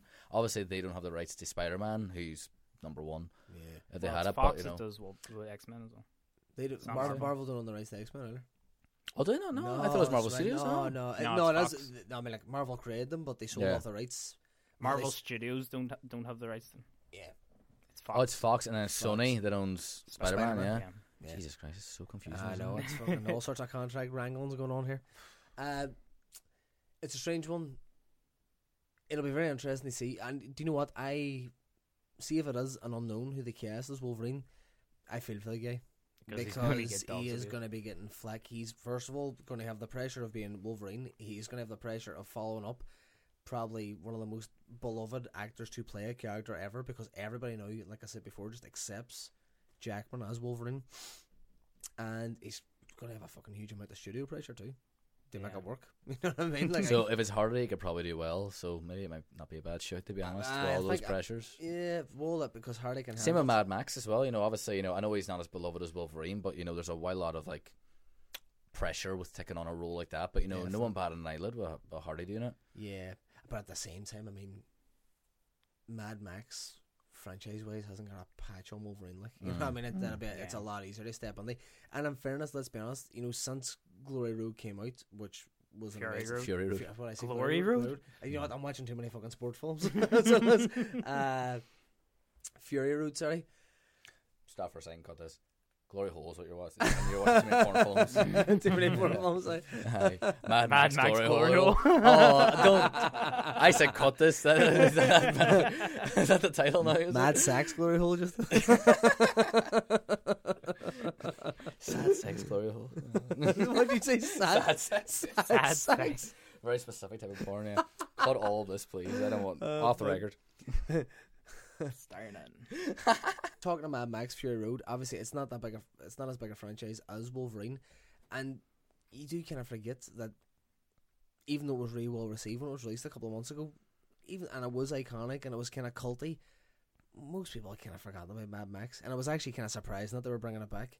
So there wasn't that. I personally don't think there was that much pressure there, and I really, really don't think that many people realized, or sorry, many people predicted that Mad Max would not only do as good as what it done, but be as good as what it was. Man. You know, so and because I thought, I, mean, I know for a fact you thought as well it was going to be a piece. I think most people thought that it was going to be a piece of shit. Like you know what I mean? Yeah, I But- wasn't too enthused about Yeah, it. nor was I. And then you know it was, it was a pleasant surprise. But Wolverine is gigantic. But anyway, I mean, like obviously your your question was, you know, who do you think should be the new Wolverine? So do you have one? Oh, I know, I can't even think. I mean, I was sort of thinking there maybe because of the, the, the physique, but then I, I don't think it would work with like the hair and the sideburns like Jason Statham. Jason Statham? yeah, I mean, he, be- you know, he's got the sort of Oh, yeah, the figure of it. Plus, well, I watched Fast and Furious Seven the night. It was class. Uh, but yeah, I think you know he might go Wolverine, but imagine trying to see him in hair. I just could not get over it. If he Nah, wearing no, white. Yeah, I mean, so it's really whack hair on yeah. him. yeah, Joaquin Phoenix. There, I think he might go Wolverine. But then obviously he's got a, he's got a scar on his lip, so how could you explain that? Because Wolverine doesn't scar. CGI. oh yeah, They spend millions. millions. Oh, it's, it's like that story from. This is like the uh, whole thing about the mustache and the rubber blood. That's the same. Like, like Oh, know. it's like that story from uh, uh, Fear and Loathing where they had like Tobey Maguire and uh, they made him like wear a bald cap instead of shaving his head because he said, "Oh, if you're gonna if, if I'm gonna shave my head because it will take me out of all the roles, I won't like you know a big pay. I think it was like something like ten thousand or whatever." And they said, "No, we'll make him wear a bald cap." But then after they shot it and they got have you heard have you heard this? no. Oh, after they shot it and like they got all like the film and all back, they're all like, oh, you can see like the line on his forehead where the ball cap ends. So they had to get CGI in to get rid of that line into Tobey Maguire's scenes and make him like a bald headed man looking proper. And it cost way more than what his fee was to just shave his head. so it was a complete money drop. Yeah, There's there's a story like as well. You mind that film? It's I think it's just called Guess Who with Ashton Kutcher and Bernie Mac. It is like a kind of revamp of Guess Who's Coming to Dinner, but the races were Oh, reversed. But uh, Ashton Kutcher was wearing like a red kind of band thing round his arm, like it's some kind of religious thing all or something. Kabbalah, New Age, Madonna was all well into that sort of thing. Yeah, But they they didn't want the character to have that because he's just supposed to be a kind of all American kind of guy or whatever. so he wouldn't take it off. No, he wouldn't take it off, so they had to spend money to visually take it off in every scene. It's like he probably could have just left it on. Nobody would have really knew. Yeah, yeah. Nobody would have cared.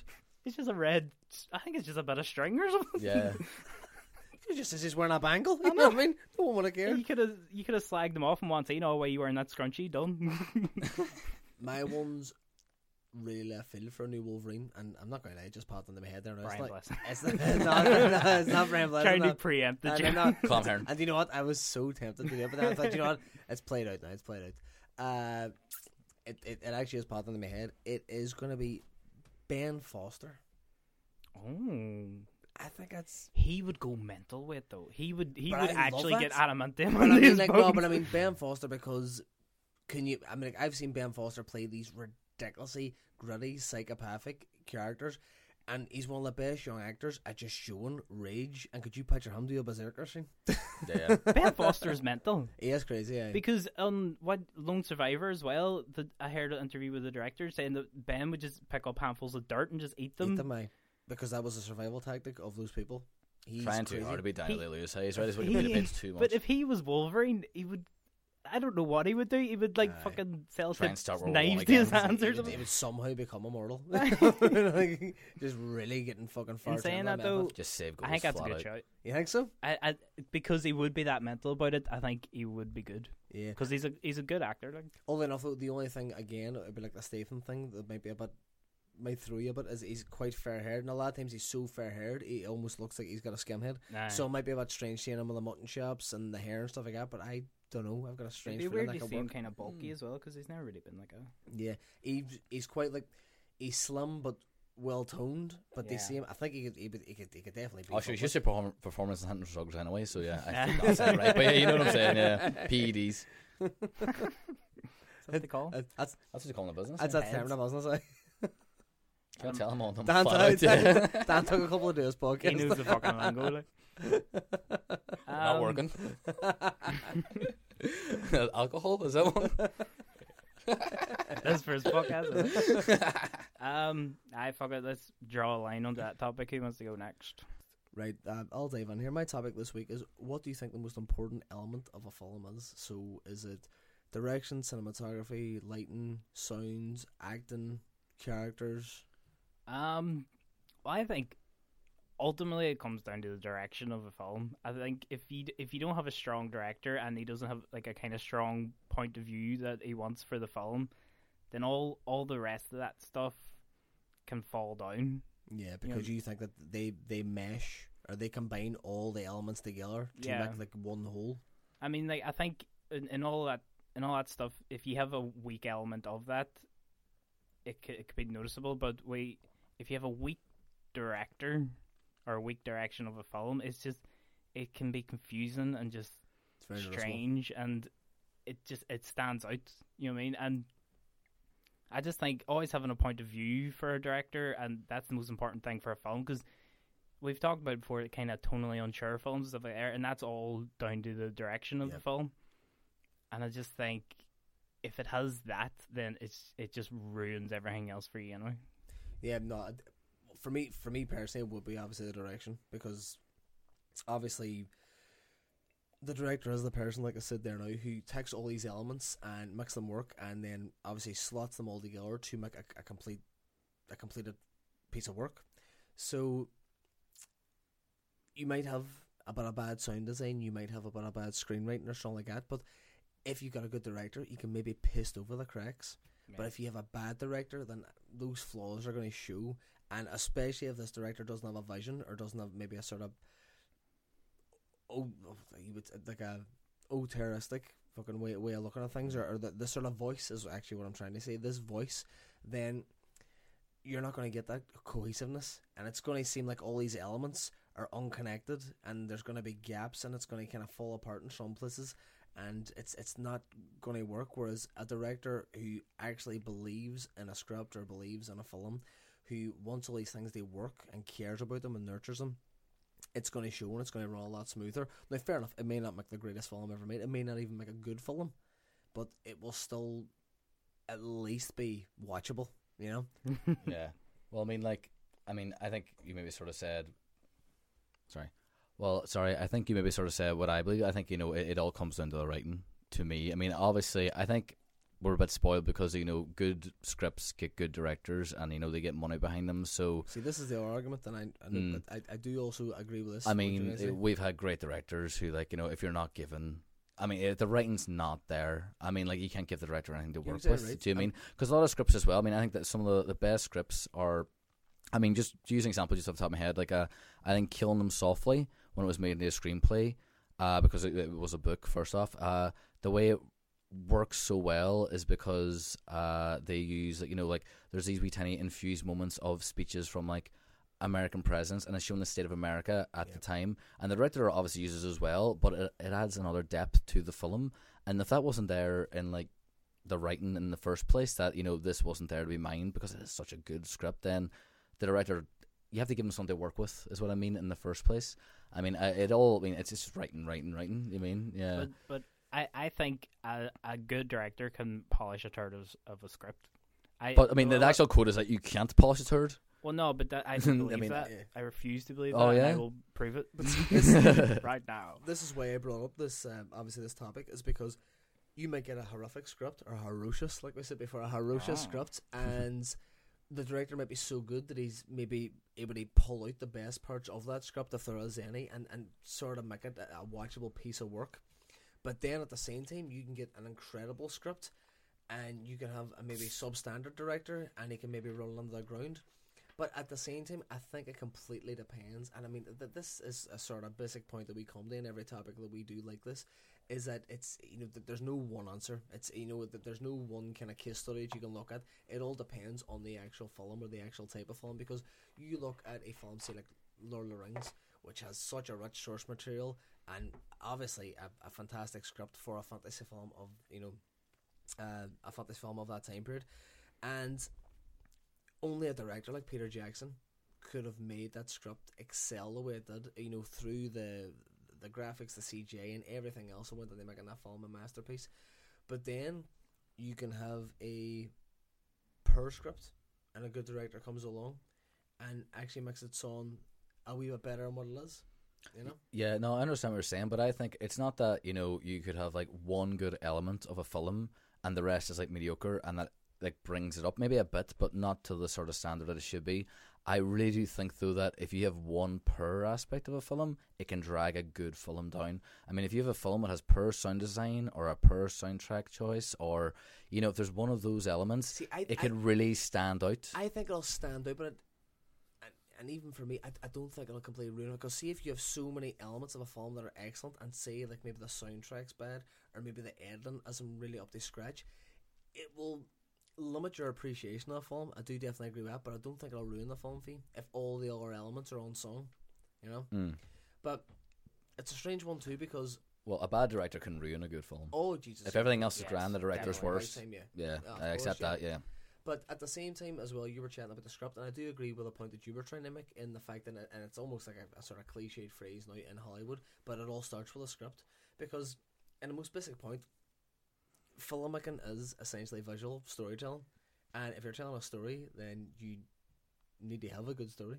And obviously, Yeah. that's, that's where it starts with a script, and then all the other filmmaking techniques and the aesthetic comes in. They sort of build around that story and create like a, a visual accompaniment, basically, to those words that have been written down by you know whoever screenwriter it is. So I do understand as well that the script is massively important.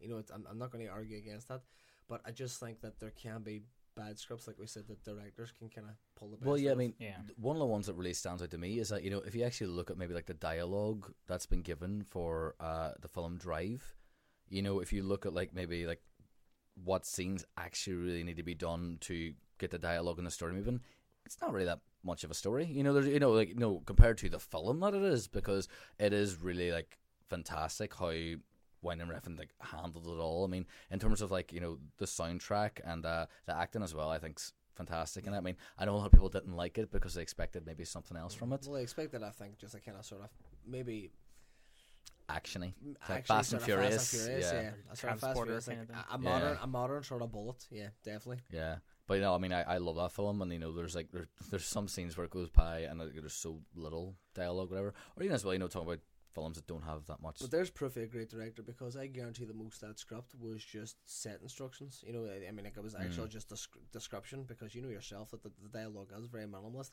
and the novel that it's based on is also quite similar. It's quite minimalist, and it was actually just a pulp sort of novel. thing Mm. nobody actually really kind of even acknowledged when it when it was released. But then, oddly enough, you talking about films with people driving in cars. Then on the other side of, or sorry, on the other side of the coin, where great writing and great direction meets is luck. Because Yeah. that's great writing to make a film so interesting about a man sitting in a fucking car for an hour and a half. That's great writing to make that story kind of keep you on your seat. But then at the same time, as a director, you need to be on top form to Yeah. deliver that visually. Like yeah, you need to because that could be boring as fuck. Even, Yeah. even if even even if it's just even if the because that script is that obviously great. good, That script was obviously great but because it could have mm. just been one camera mounted on the Yeah. fucking car, and then that's the whole fucking film. You know you mean? have to be a superb director to, to mind that sort of finished product or a script like that. So I mean, may, maybe that is the sort of finishing point, or where we can kind of roll over that and, and, and looking that you know obviously screenwriting's massively important and direction's massively important, but at the same time too, I don't want to kind of override the fact of how collaborative an art form that cinema is because cinematography, sound design, acting, grip, everything Yeah. that goes into film, even the you know the kind of unsung heroes of the filmmaking world that you never hear about, even fucking Yeah, caterers. we Hooray talk- for caterers! But it's like Runners. runners, they're all so important.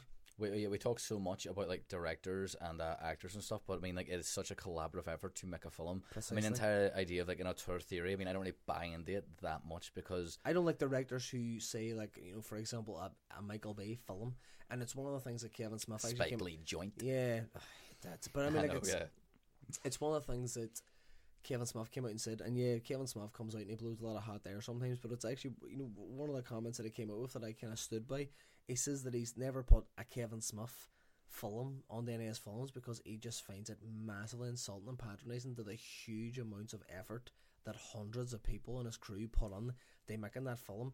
And him like every other director that's ever lived without all those people who are busting their balls and doing fucking ridiculous hours for way lower pay than what him and the actors are getting he would not have the finished products that he had That's that's what I don't like about Tarantino films. He numbers his films. He's Yeah. like the, the fifth film from Quentin Tarantino, the sixth film. I don't, I hate that. but at the same time Quentin Tarantino was probably one of the world's greatest narcissists so it's to be expected Yeah. So say us on number twenty-two of Michael Breslin's Let's Talk More Movies. a Michael Breslin joint Where? Um, He's off the drink, but nothing else. Yeah, hot boxed up in here. Um, Smoke a bean up in here. Daniel, do you Uh, have a topic? Well, yeah, last time I brought this up. Hopefully, I'm not going to lose it this time. But uh, Hold on, just give me a second to turn this off. yeah, uh, yeah. Last time I was here, uh, my topic was not recorded properly because we knocked out the lead accidentally. But It was Dom's fault. He was too pissed and he kicked the mic. he was really drunk, wasn't he? Uh, that's why he won't be back yeah, never. but yeah, it's uh, it's book adaptations. Oh Mm, yeah, I mean, uh, well, the ones I have done record. I mean, like obviously, we actually brought up earlier on, but the Lord of the Rings. You know, I mean, like it critically and commercially, you know, taken from a book and did so so well. And there's Me some and you have books read a book once haven't we Mickey No, No. Even never. like co-read. What? Like I read the first half and you read the second. We just told uh, each other well, what a happened. page each. Maybe. Yeah. I don't know. Anyway, tell me about these Yeah. books that you speak of. books, yeah. No, I I read a book once in primary school, and it, it used the word nautical mile, and I don't know what that meant, so I just stopped. and you've never read since. What's a nautical mile? I don't know. A mile on the sea Aye, so why is not why is it not just called a mile? because it's not. Why why does the sea have its own language? You have fucking port and starboard. It's left and right. Jesus Christ. The sea speaks to people, Michael. Sea can go fuck. But I book adaptations now. the C stands for cunt. Jesus Christ. Book adaptations, Dan Gofford. I book adaptations. No, just a few came to mind. Obviously, you know, Lord of the Rings was so critically and commercially well received. That Harry Potter franchise as well. Fifty Shades. Hey oh. Oh, but uh, as well, like you know, there's a couple like of where the book, well, they're quite well respected, but you know, they're not held to like a high standard. But the films are known as like classic. You know, like you have the the Godfather. Or And, The uh, Shining.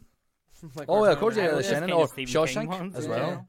Yeah, I mean Shawshank is like uh, Shaw, uh Rita her sorry Rita Hayworth and the Shawshank Redemption. It's, It's, a like short you know, story, like yeah, short story, just in a collection of short stories, and it's one of the obviously lauded now as like an absolute classic film. Sort of strange thing as well. Do you bring up Stephen King because a lot of people, Stephen King, Green Mile right- as well. Yeah, Stephen King in his own right as a as a novelist is a very successful as a novelist.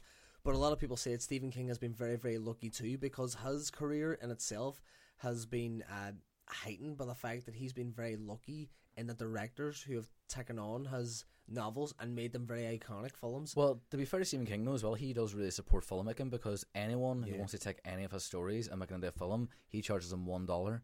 You know, he really does support. You know, I heard that. Yeah, there's you know if you're like a student filmmaker or if any uses when you write a film, you know, based on one of his novels or stories, Stephen he'll just give it to the you like time. that. Oh yeah, no I'm worries. constantly on them. See, it's kind of strange because we're talking about Stephen King and like being really lucky with the directors who's you know kind of got him. Stephen King's a household name. He's he's one of those novelists that's just kind of known worldwide.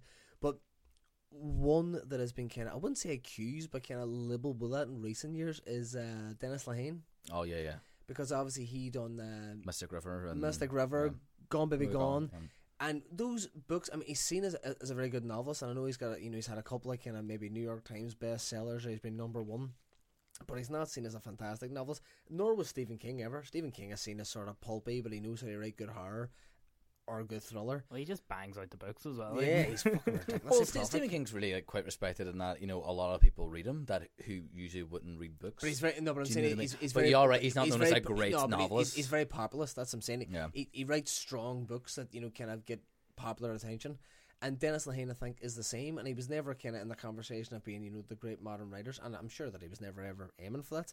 But I think that I'm not going to lie. In, in, in a more in, in, in the popular culture outside of book readers, I don't think anybody would have heard of Dennis Lehane before Mystic River or before Gone Baby Gone came out. you Yeah, I mean, there's loads of talk as well about you know uh, Cormac McCarthy because obviously we've seen the road and uh, see, the he is considered counselor. a great writer. He he is, yeah, and now Blood Meridian. I mean, people have been talking for ages about like that being Yeah. made, and people want the Coen Brothers to sort of handle it.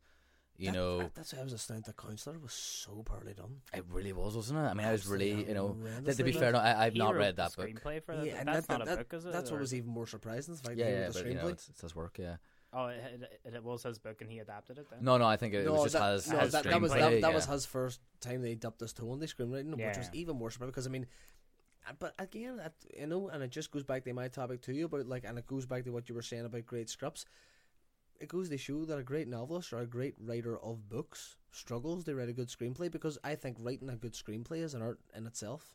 Yeah, Or I mean, Aye, it's writing a radio different. It's different things. Like you know, Yeah. it's it's the same way, like writing a comic book or Yep. or anything. Like it's 'Cause it's I- a different set of skills. I think there's this, yeah, I think there's this blasé attitude that all like, oh well, you know, if he's a good writer, then you can write anything. But then you know, there's you know a lot of different kind of sub genres or even like sort of sub techniques of writing. You know, Yeah. just Yeah. because you're a good writer doesn't mean that you can write anything. I mean, it's just you may be good at writing, like you say, comic books or radio plays or you know whatever it is.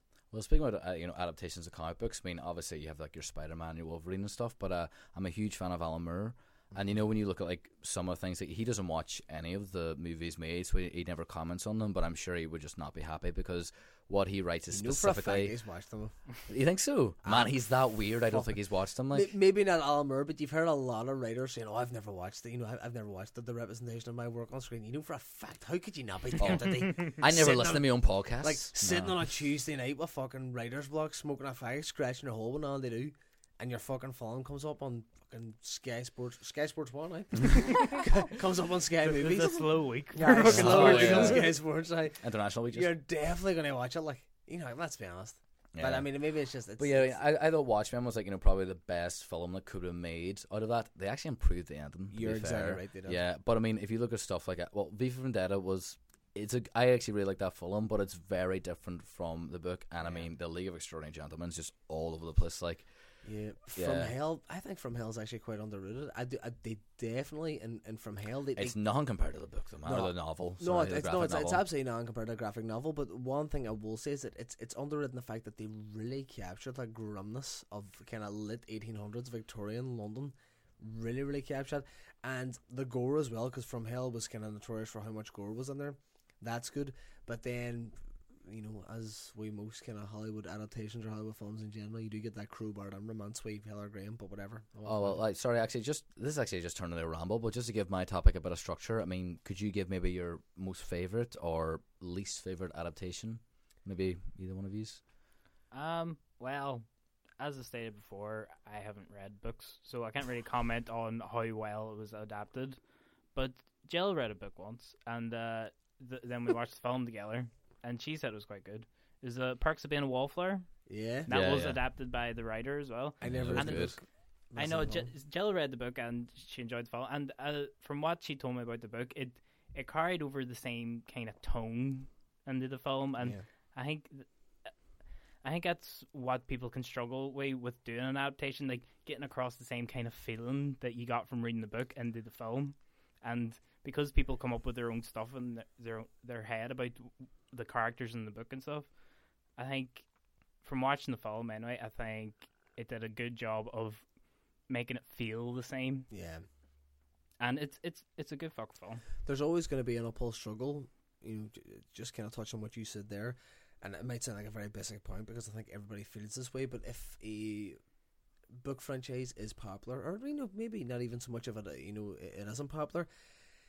Every single person who reads a book ticks or imagines the character or characters in a different way, and they've got their own kind of you know visual understanding of what that character looks like, what that character sounds like in their own head. So it is literally impossible to please everybody who's read that book and kind of embraces and loves that book. Yeah. So, you know, you're fucking you're climbing a mountain already, even before you tackle this this subject matter. So if you're able to do it to a sort of high standard, and I think that is why book adaptations are unbelievably impressive if you can do it right. Mm. Because you know the the directors and the whole crew or the producers even have such an uphill task. I mean, yeah, look at Lord of the Rings. I mean, how long is the full trilogy? And uh, there's still people complaining that they've left bits out. It's Yeah. like it, it's like twelve hours or something. Yeah. It's like it's over that, isn't it? I don't, well, I mean, like if you look at the director's Probably cuts, extended the original trilogy of Lord of the Rings is like what? Yeah, it is twelve hours, and then it's Yeah. it's fucking absolutely crazy because now if you look at the art, well, the Hobbit split into three pieces, which the director's cuts are also four hours each. That means that if you were to watch all six of those films, it would take you a literal day, a whole That's day to watch crazy, six isn't it? films. We could Yeah, cut man. out the half an hour of credits at the end, eh, Joe? Yeah, sure enough. But that's that's past breaks, like. It's on. We and um, Fag breaks, just yeah. Yeah, Mickey, we have we have said it to each other. It has to be done at some point. We have to watch the three Hobbits and then the three. Like Lord like the the, those time that you went and did like the three airplane movies. Aye, but they're about an hour and twenty each. Aye. I mean, Yeah. you, can, we you, but still you still fell struggled. yeah, you actually still both of you fell asleep. can, you can you can blast through them like I. I blast them, yeah. But uh, I, but what's your what's your favorite adaptation? then? Would it be Lord of the Rings? Because I know you're a huge fan. No, I'm a I would say Naked Gun.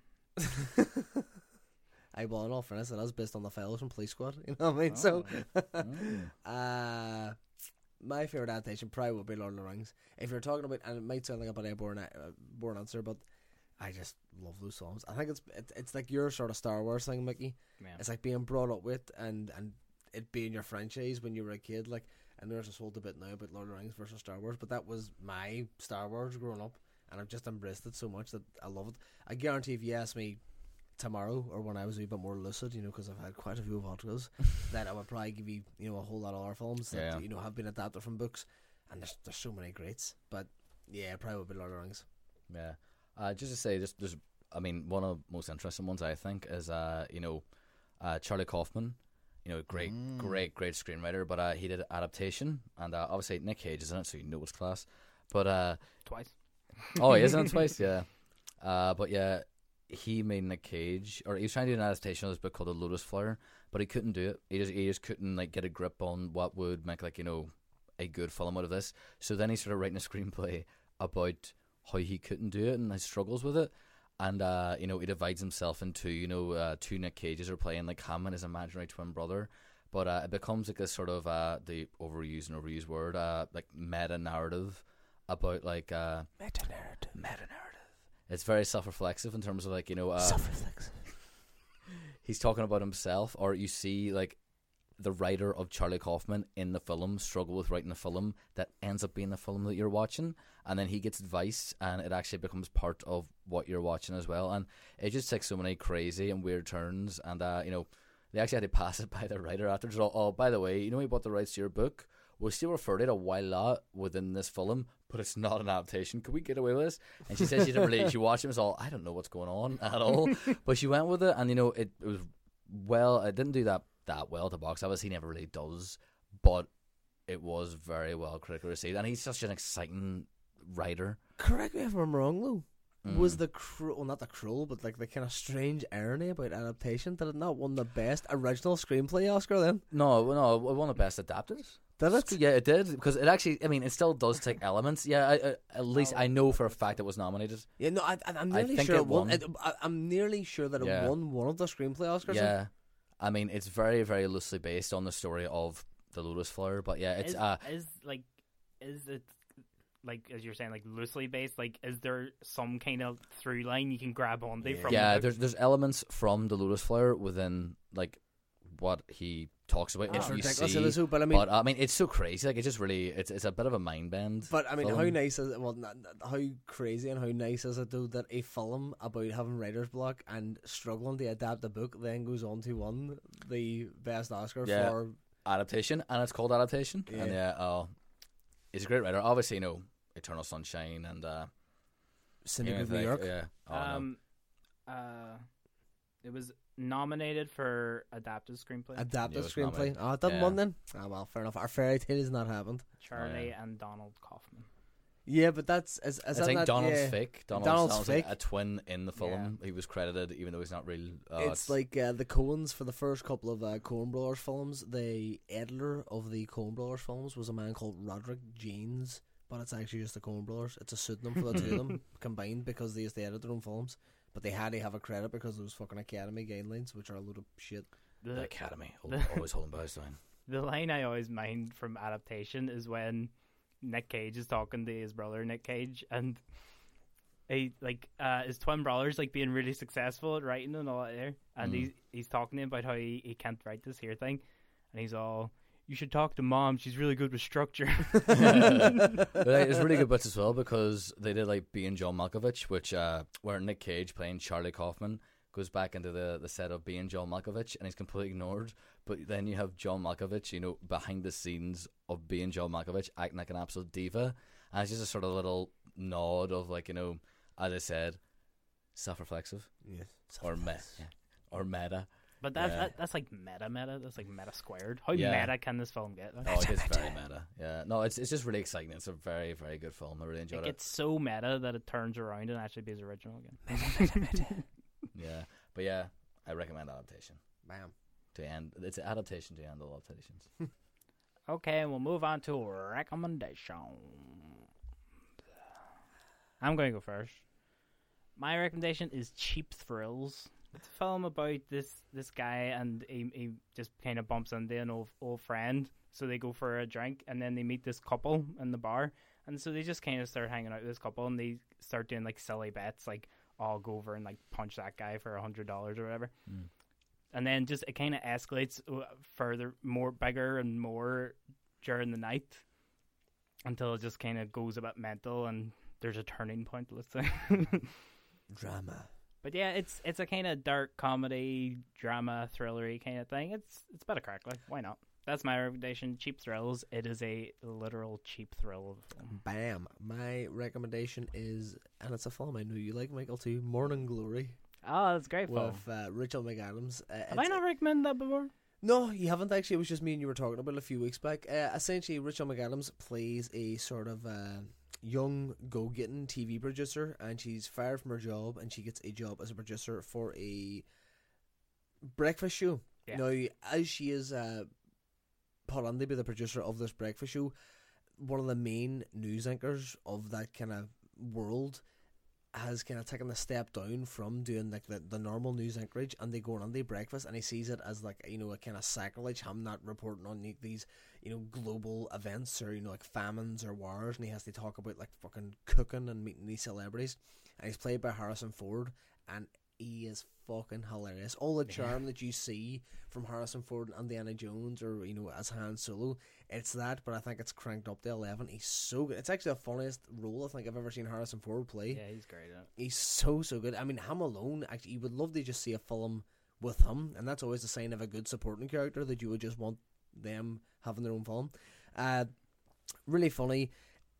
At times, it is a wee bit kind of rom com. It's a wee bit sort of on the it- nose. It, flirts with rom com, but it's not really a rom com. That's what I like about it, though. It's the fact that uh, she has this sort of, you know, y- y- your typical romance with Patrick Wilson, who's a co-producer in the company she works for, but it's almost like an afterthought. Like, Aye, it really is. it really it is, doesn't like- go anywhere. I mean, it, it doesn't go anywhere. They they are and spoilers, but they are sort of going with each other through it. But it, it serves no relevance to the plot whatsoever. The plot is actually about the relationship between her and Harrison, Harrison Ford, Ford, yeah. and her trying to win Harrison Ford round, and they accepting this new show he's on, and accepting this new part of his career. And it it just works really really well. And I think it's the fact that it doesn't go down the, the usual sort of boring rom com territory, and actually has a wee bit of depth and, and, and has this sort of different relationship that you wouldn't usually see that makes it work so good. And as well, it is just actually really genuinely funny. and has Harrison Ford run down a hall demanding raw eggs. Sounds class. Thank you. Oh yeah, I mean maybe mine's as an obscure as your two, but uh yeah, with Kiva Nomi all night after the Babadook we watched Rango, and uh, I went to the cinema to see it. You said, you said, aye, you said, that's the way you said it. Yeah. Rango Unchained. it's a sequel. Yeah, but uh, oh, it's just it's just great. I mean, like I love even the opening bit where it's like obviously it's Johnny Depp and they have that wee uh, Fear and Loathing nod as well with Hunter S. He's got, the, Thompson he's got the cameo. shirt. Oh yeah, but even still, like you know when he's the like, carriage race past. yeah, yeah, it's, it's really well Hunter done. Aston. Why you got Doctor uh, what, what, Doctor Oz in there from Fear and Loathing? I Oh, can't remember his name. now, yeah. Uh, it's Benicio del Toro, isn't it? Yeah. But uh, but even at the very start, where like he's in the wee like newt tank or whatever, that uh, he's like acting out all these scenes, you know, uh, Malvolio, and you know, uh, you know, I know it has this idea of like you know acting, and then it talks about you know the spirit of the West that it's a, it's gone from these lands, and it sort of does on one hand hark back to old westerns and you know what we used to like in our cinemas, like these old gritty heroes. But then on the hand, I mean, like it's just it doesn't take itself too seriously, No. and it's very very funny, and uh, the animation's unbelievable. And I think the, the character design is amazing. Uh, I mean, has that studio came up with anything else? Because it was like Nickelodeon, and it was like uh, I don't know I've never recognized like you know those sort of things again. Obviously, you see like Pixar and you know DreamWorks do all these sort of things, but uh, yeah, it's it was phenomenal. Some of the stuff they did. What I loved about film. what I loved about Rango is that I don't know how the any producer or anybody ever signed off on that finished film as being actually marketed towards kids. I know what because it's, it's yeah. so marketed. I There's mean, some like nightmares but, but, I sequences mean, and stuff, it's, which it's really strange harsh. because it's it's not got adult content in the fact that you know that there's like sex or drugs or violence trying to get there, but it's got adult content in the fact that it's it's way too smart and sort of Yeah. intellectual. I would say for kids, kids would never get anything that's going on in that There's so many references as well that you know, even when I watched it in the cinema, which you know wasn't whenever it came out, it wasn't that long ago. But since watching a lot more films in that space of time, when I go back to look back, uh, look back at the film the other day, I was like, oh, actually, yeah, I get that reference a lot more now. Obviously, the plot's completely lifted from Chinatown, Oh, which is yeah. which is great. I mean, it's like it's uh, like Chinatown meets like a, a sort of pastiche of John Ford westerns. yeah, oh, it's it- it's- amazing. Yeah, but even still, you know, even if you have not seen those films or don't like those films, there's so much in this film to like. yeah. Yeah. Oh, and Johnny Depp as well is just He's so good. It's, Oh, it's class. it's like a collage of pop culture, you know, especially film sort of pop culture, but it's just it's done so so well. Old Mm. enough too, directed by fucking Gore Verbinski. I know I saw that. Pirates yeah, of he, he actually did the third uh, Men in Black as well. Did he? Did he? I Yeah, didn't Gore know done the third it. Man in Black. Like, check that, make sure I'm right before you actually put it on. I'm pretty sure he did that. Yeah. But no, it's a cracking show. Okay, and we'll wrap it up there, folks. Thank you so much for listening. If you want to get in contact with us, suggest your own topics, weigh in some of our topics who do you think should play Wolverine. You can find us on Facebook, Let's Talk More Movies Podcast. You can find us on Twitter at Talk More Movies, or you can email us, Let's Talk More Movies at gmail.com. You can leave us comments, reviews, or rate us on iTunes, Stitcher, and also Acast, where you can get interactive show notes and links. Best place to listen to us. Thank you so much for listening. I have been Michael Breslin. Sean Coyle's been Sean Coyle. Yay! Dan Killen's been Dan Killen. Oh, baby. Episode 22! That's Oh, a chubby. bye. Bam bam!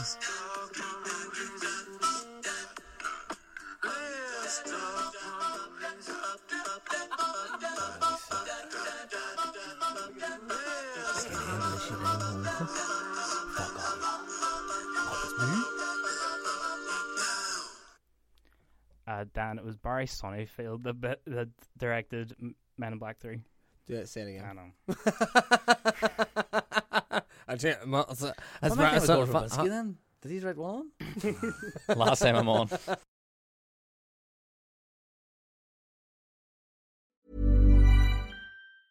Hey, it's Paige DeSorbo from Giggly Squad. High quality fashion without the price tag. Say hello to Quince.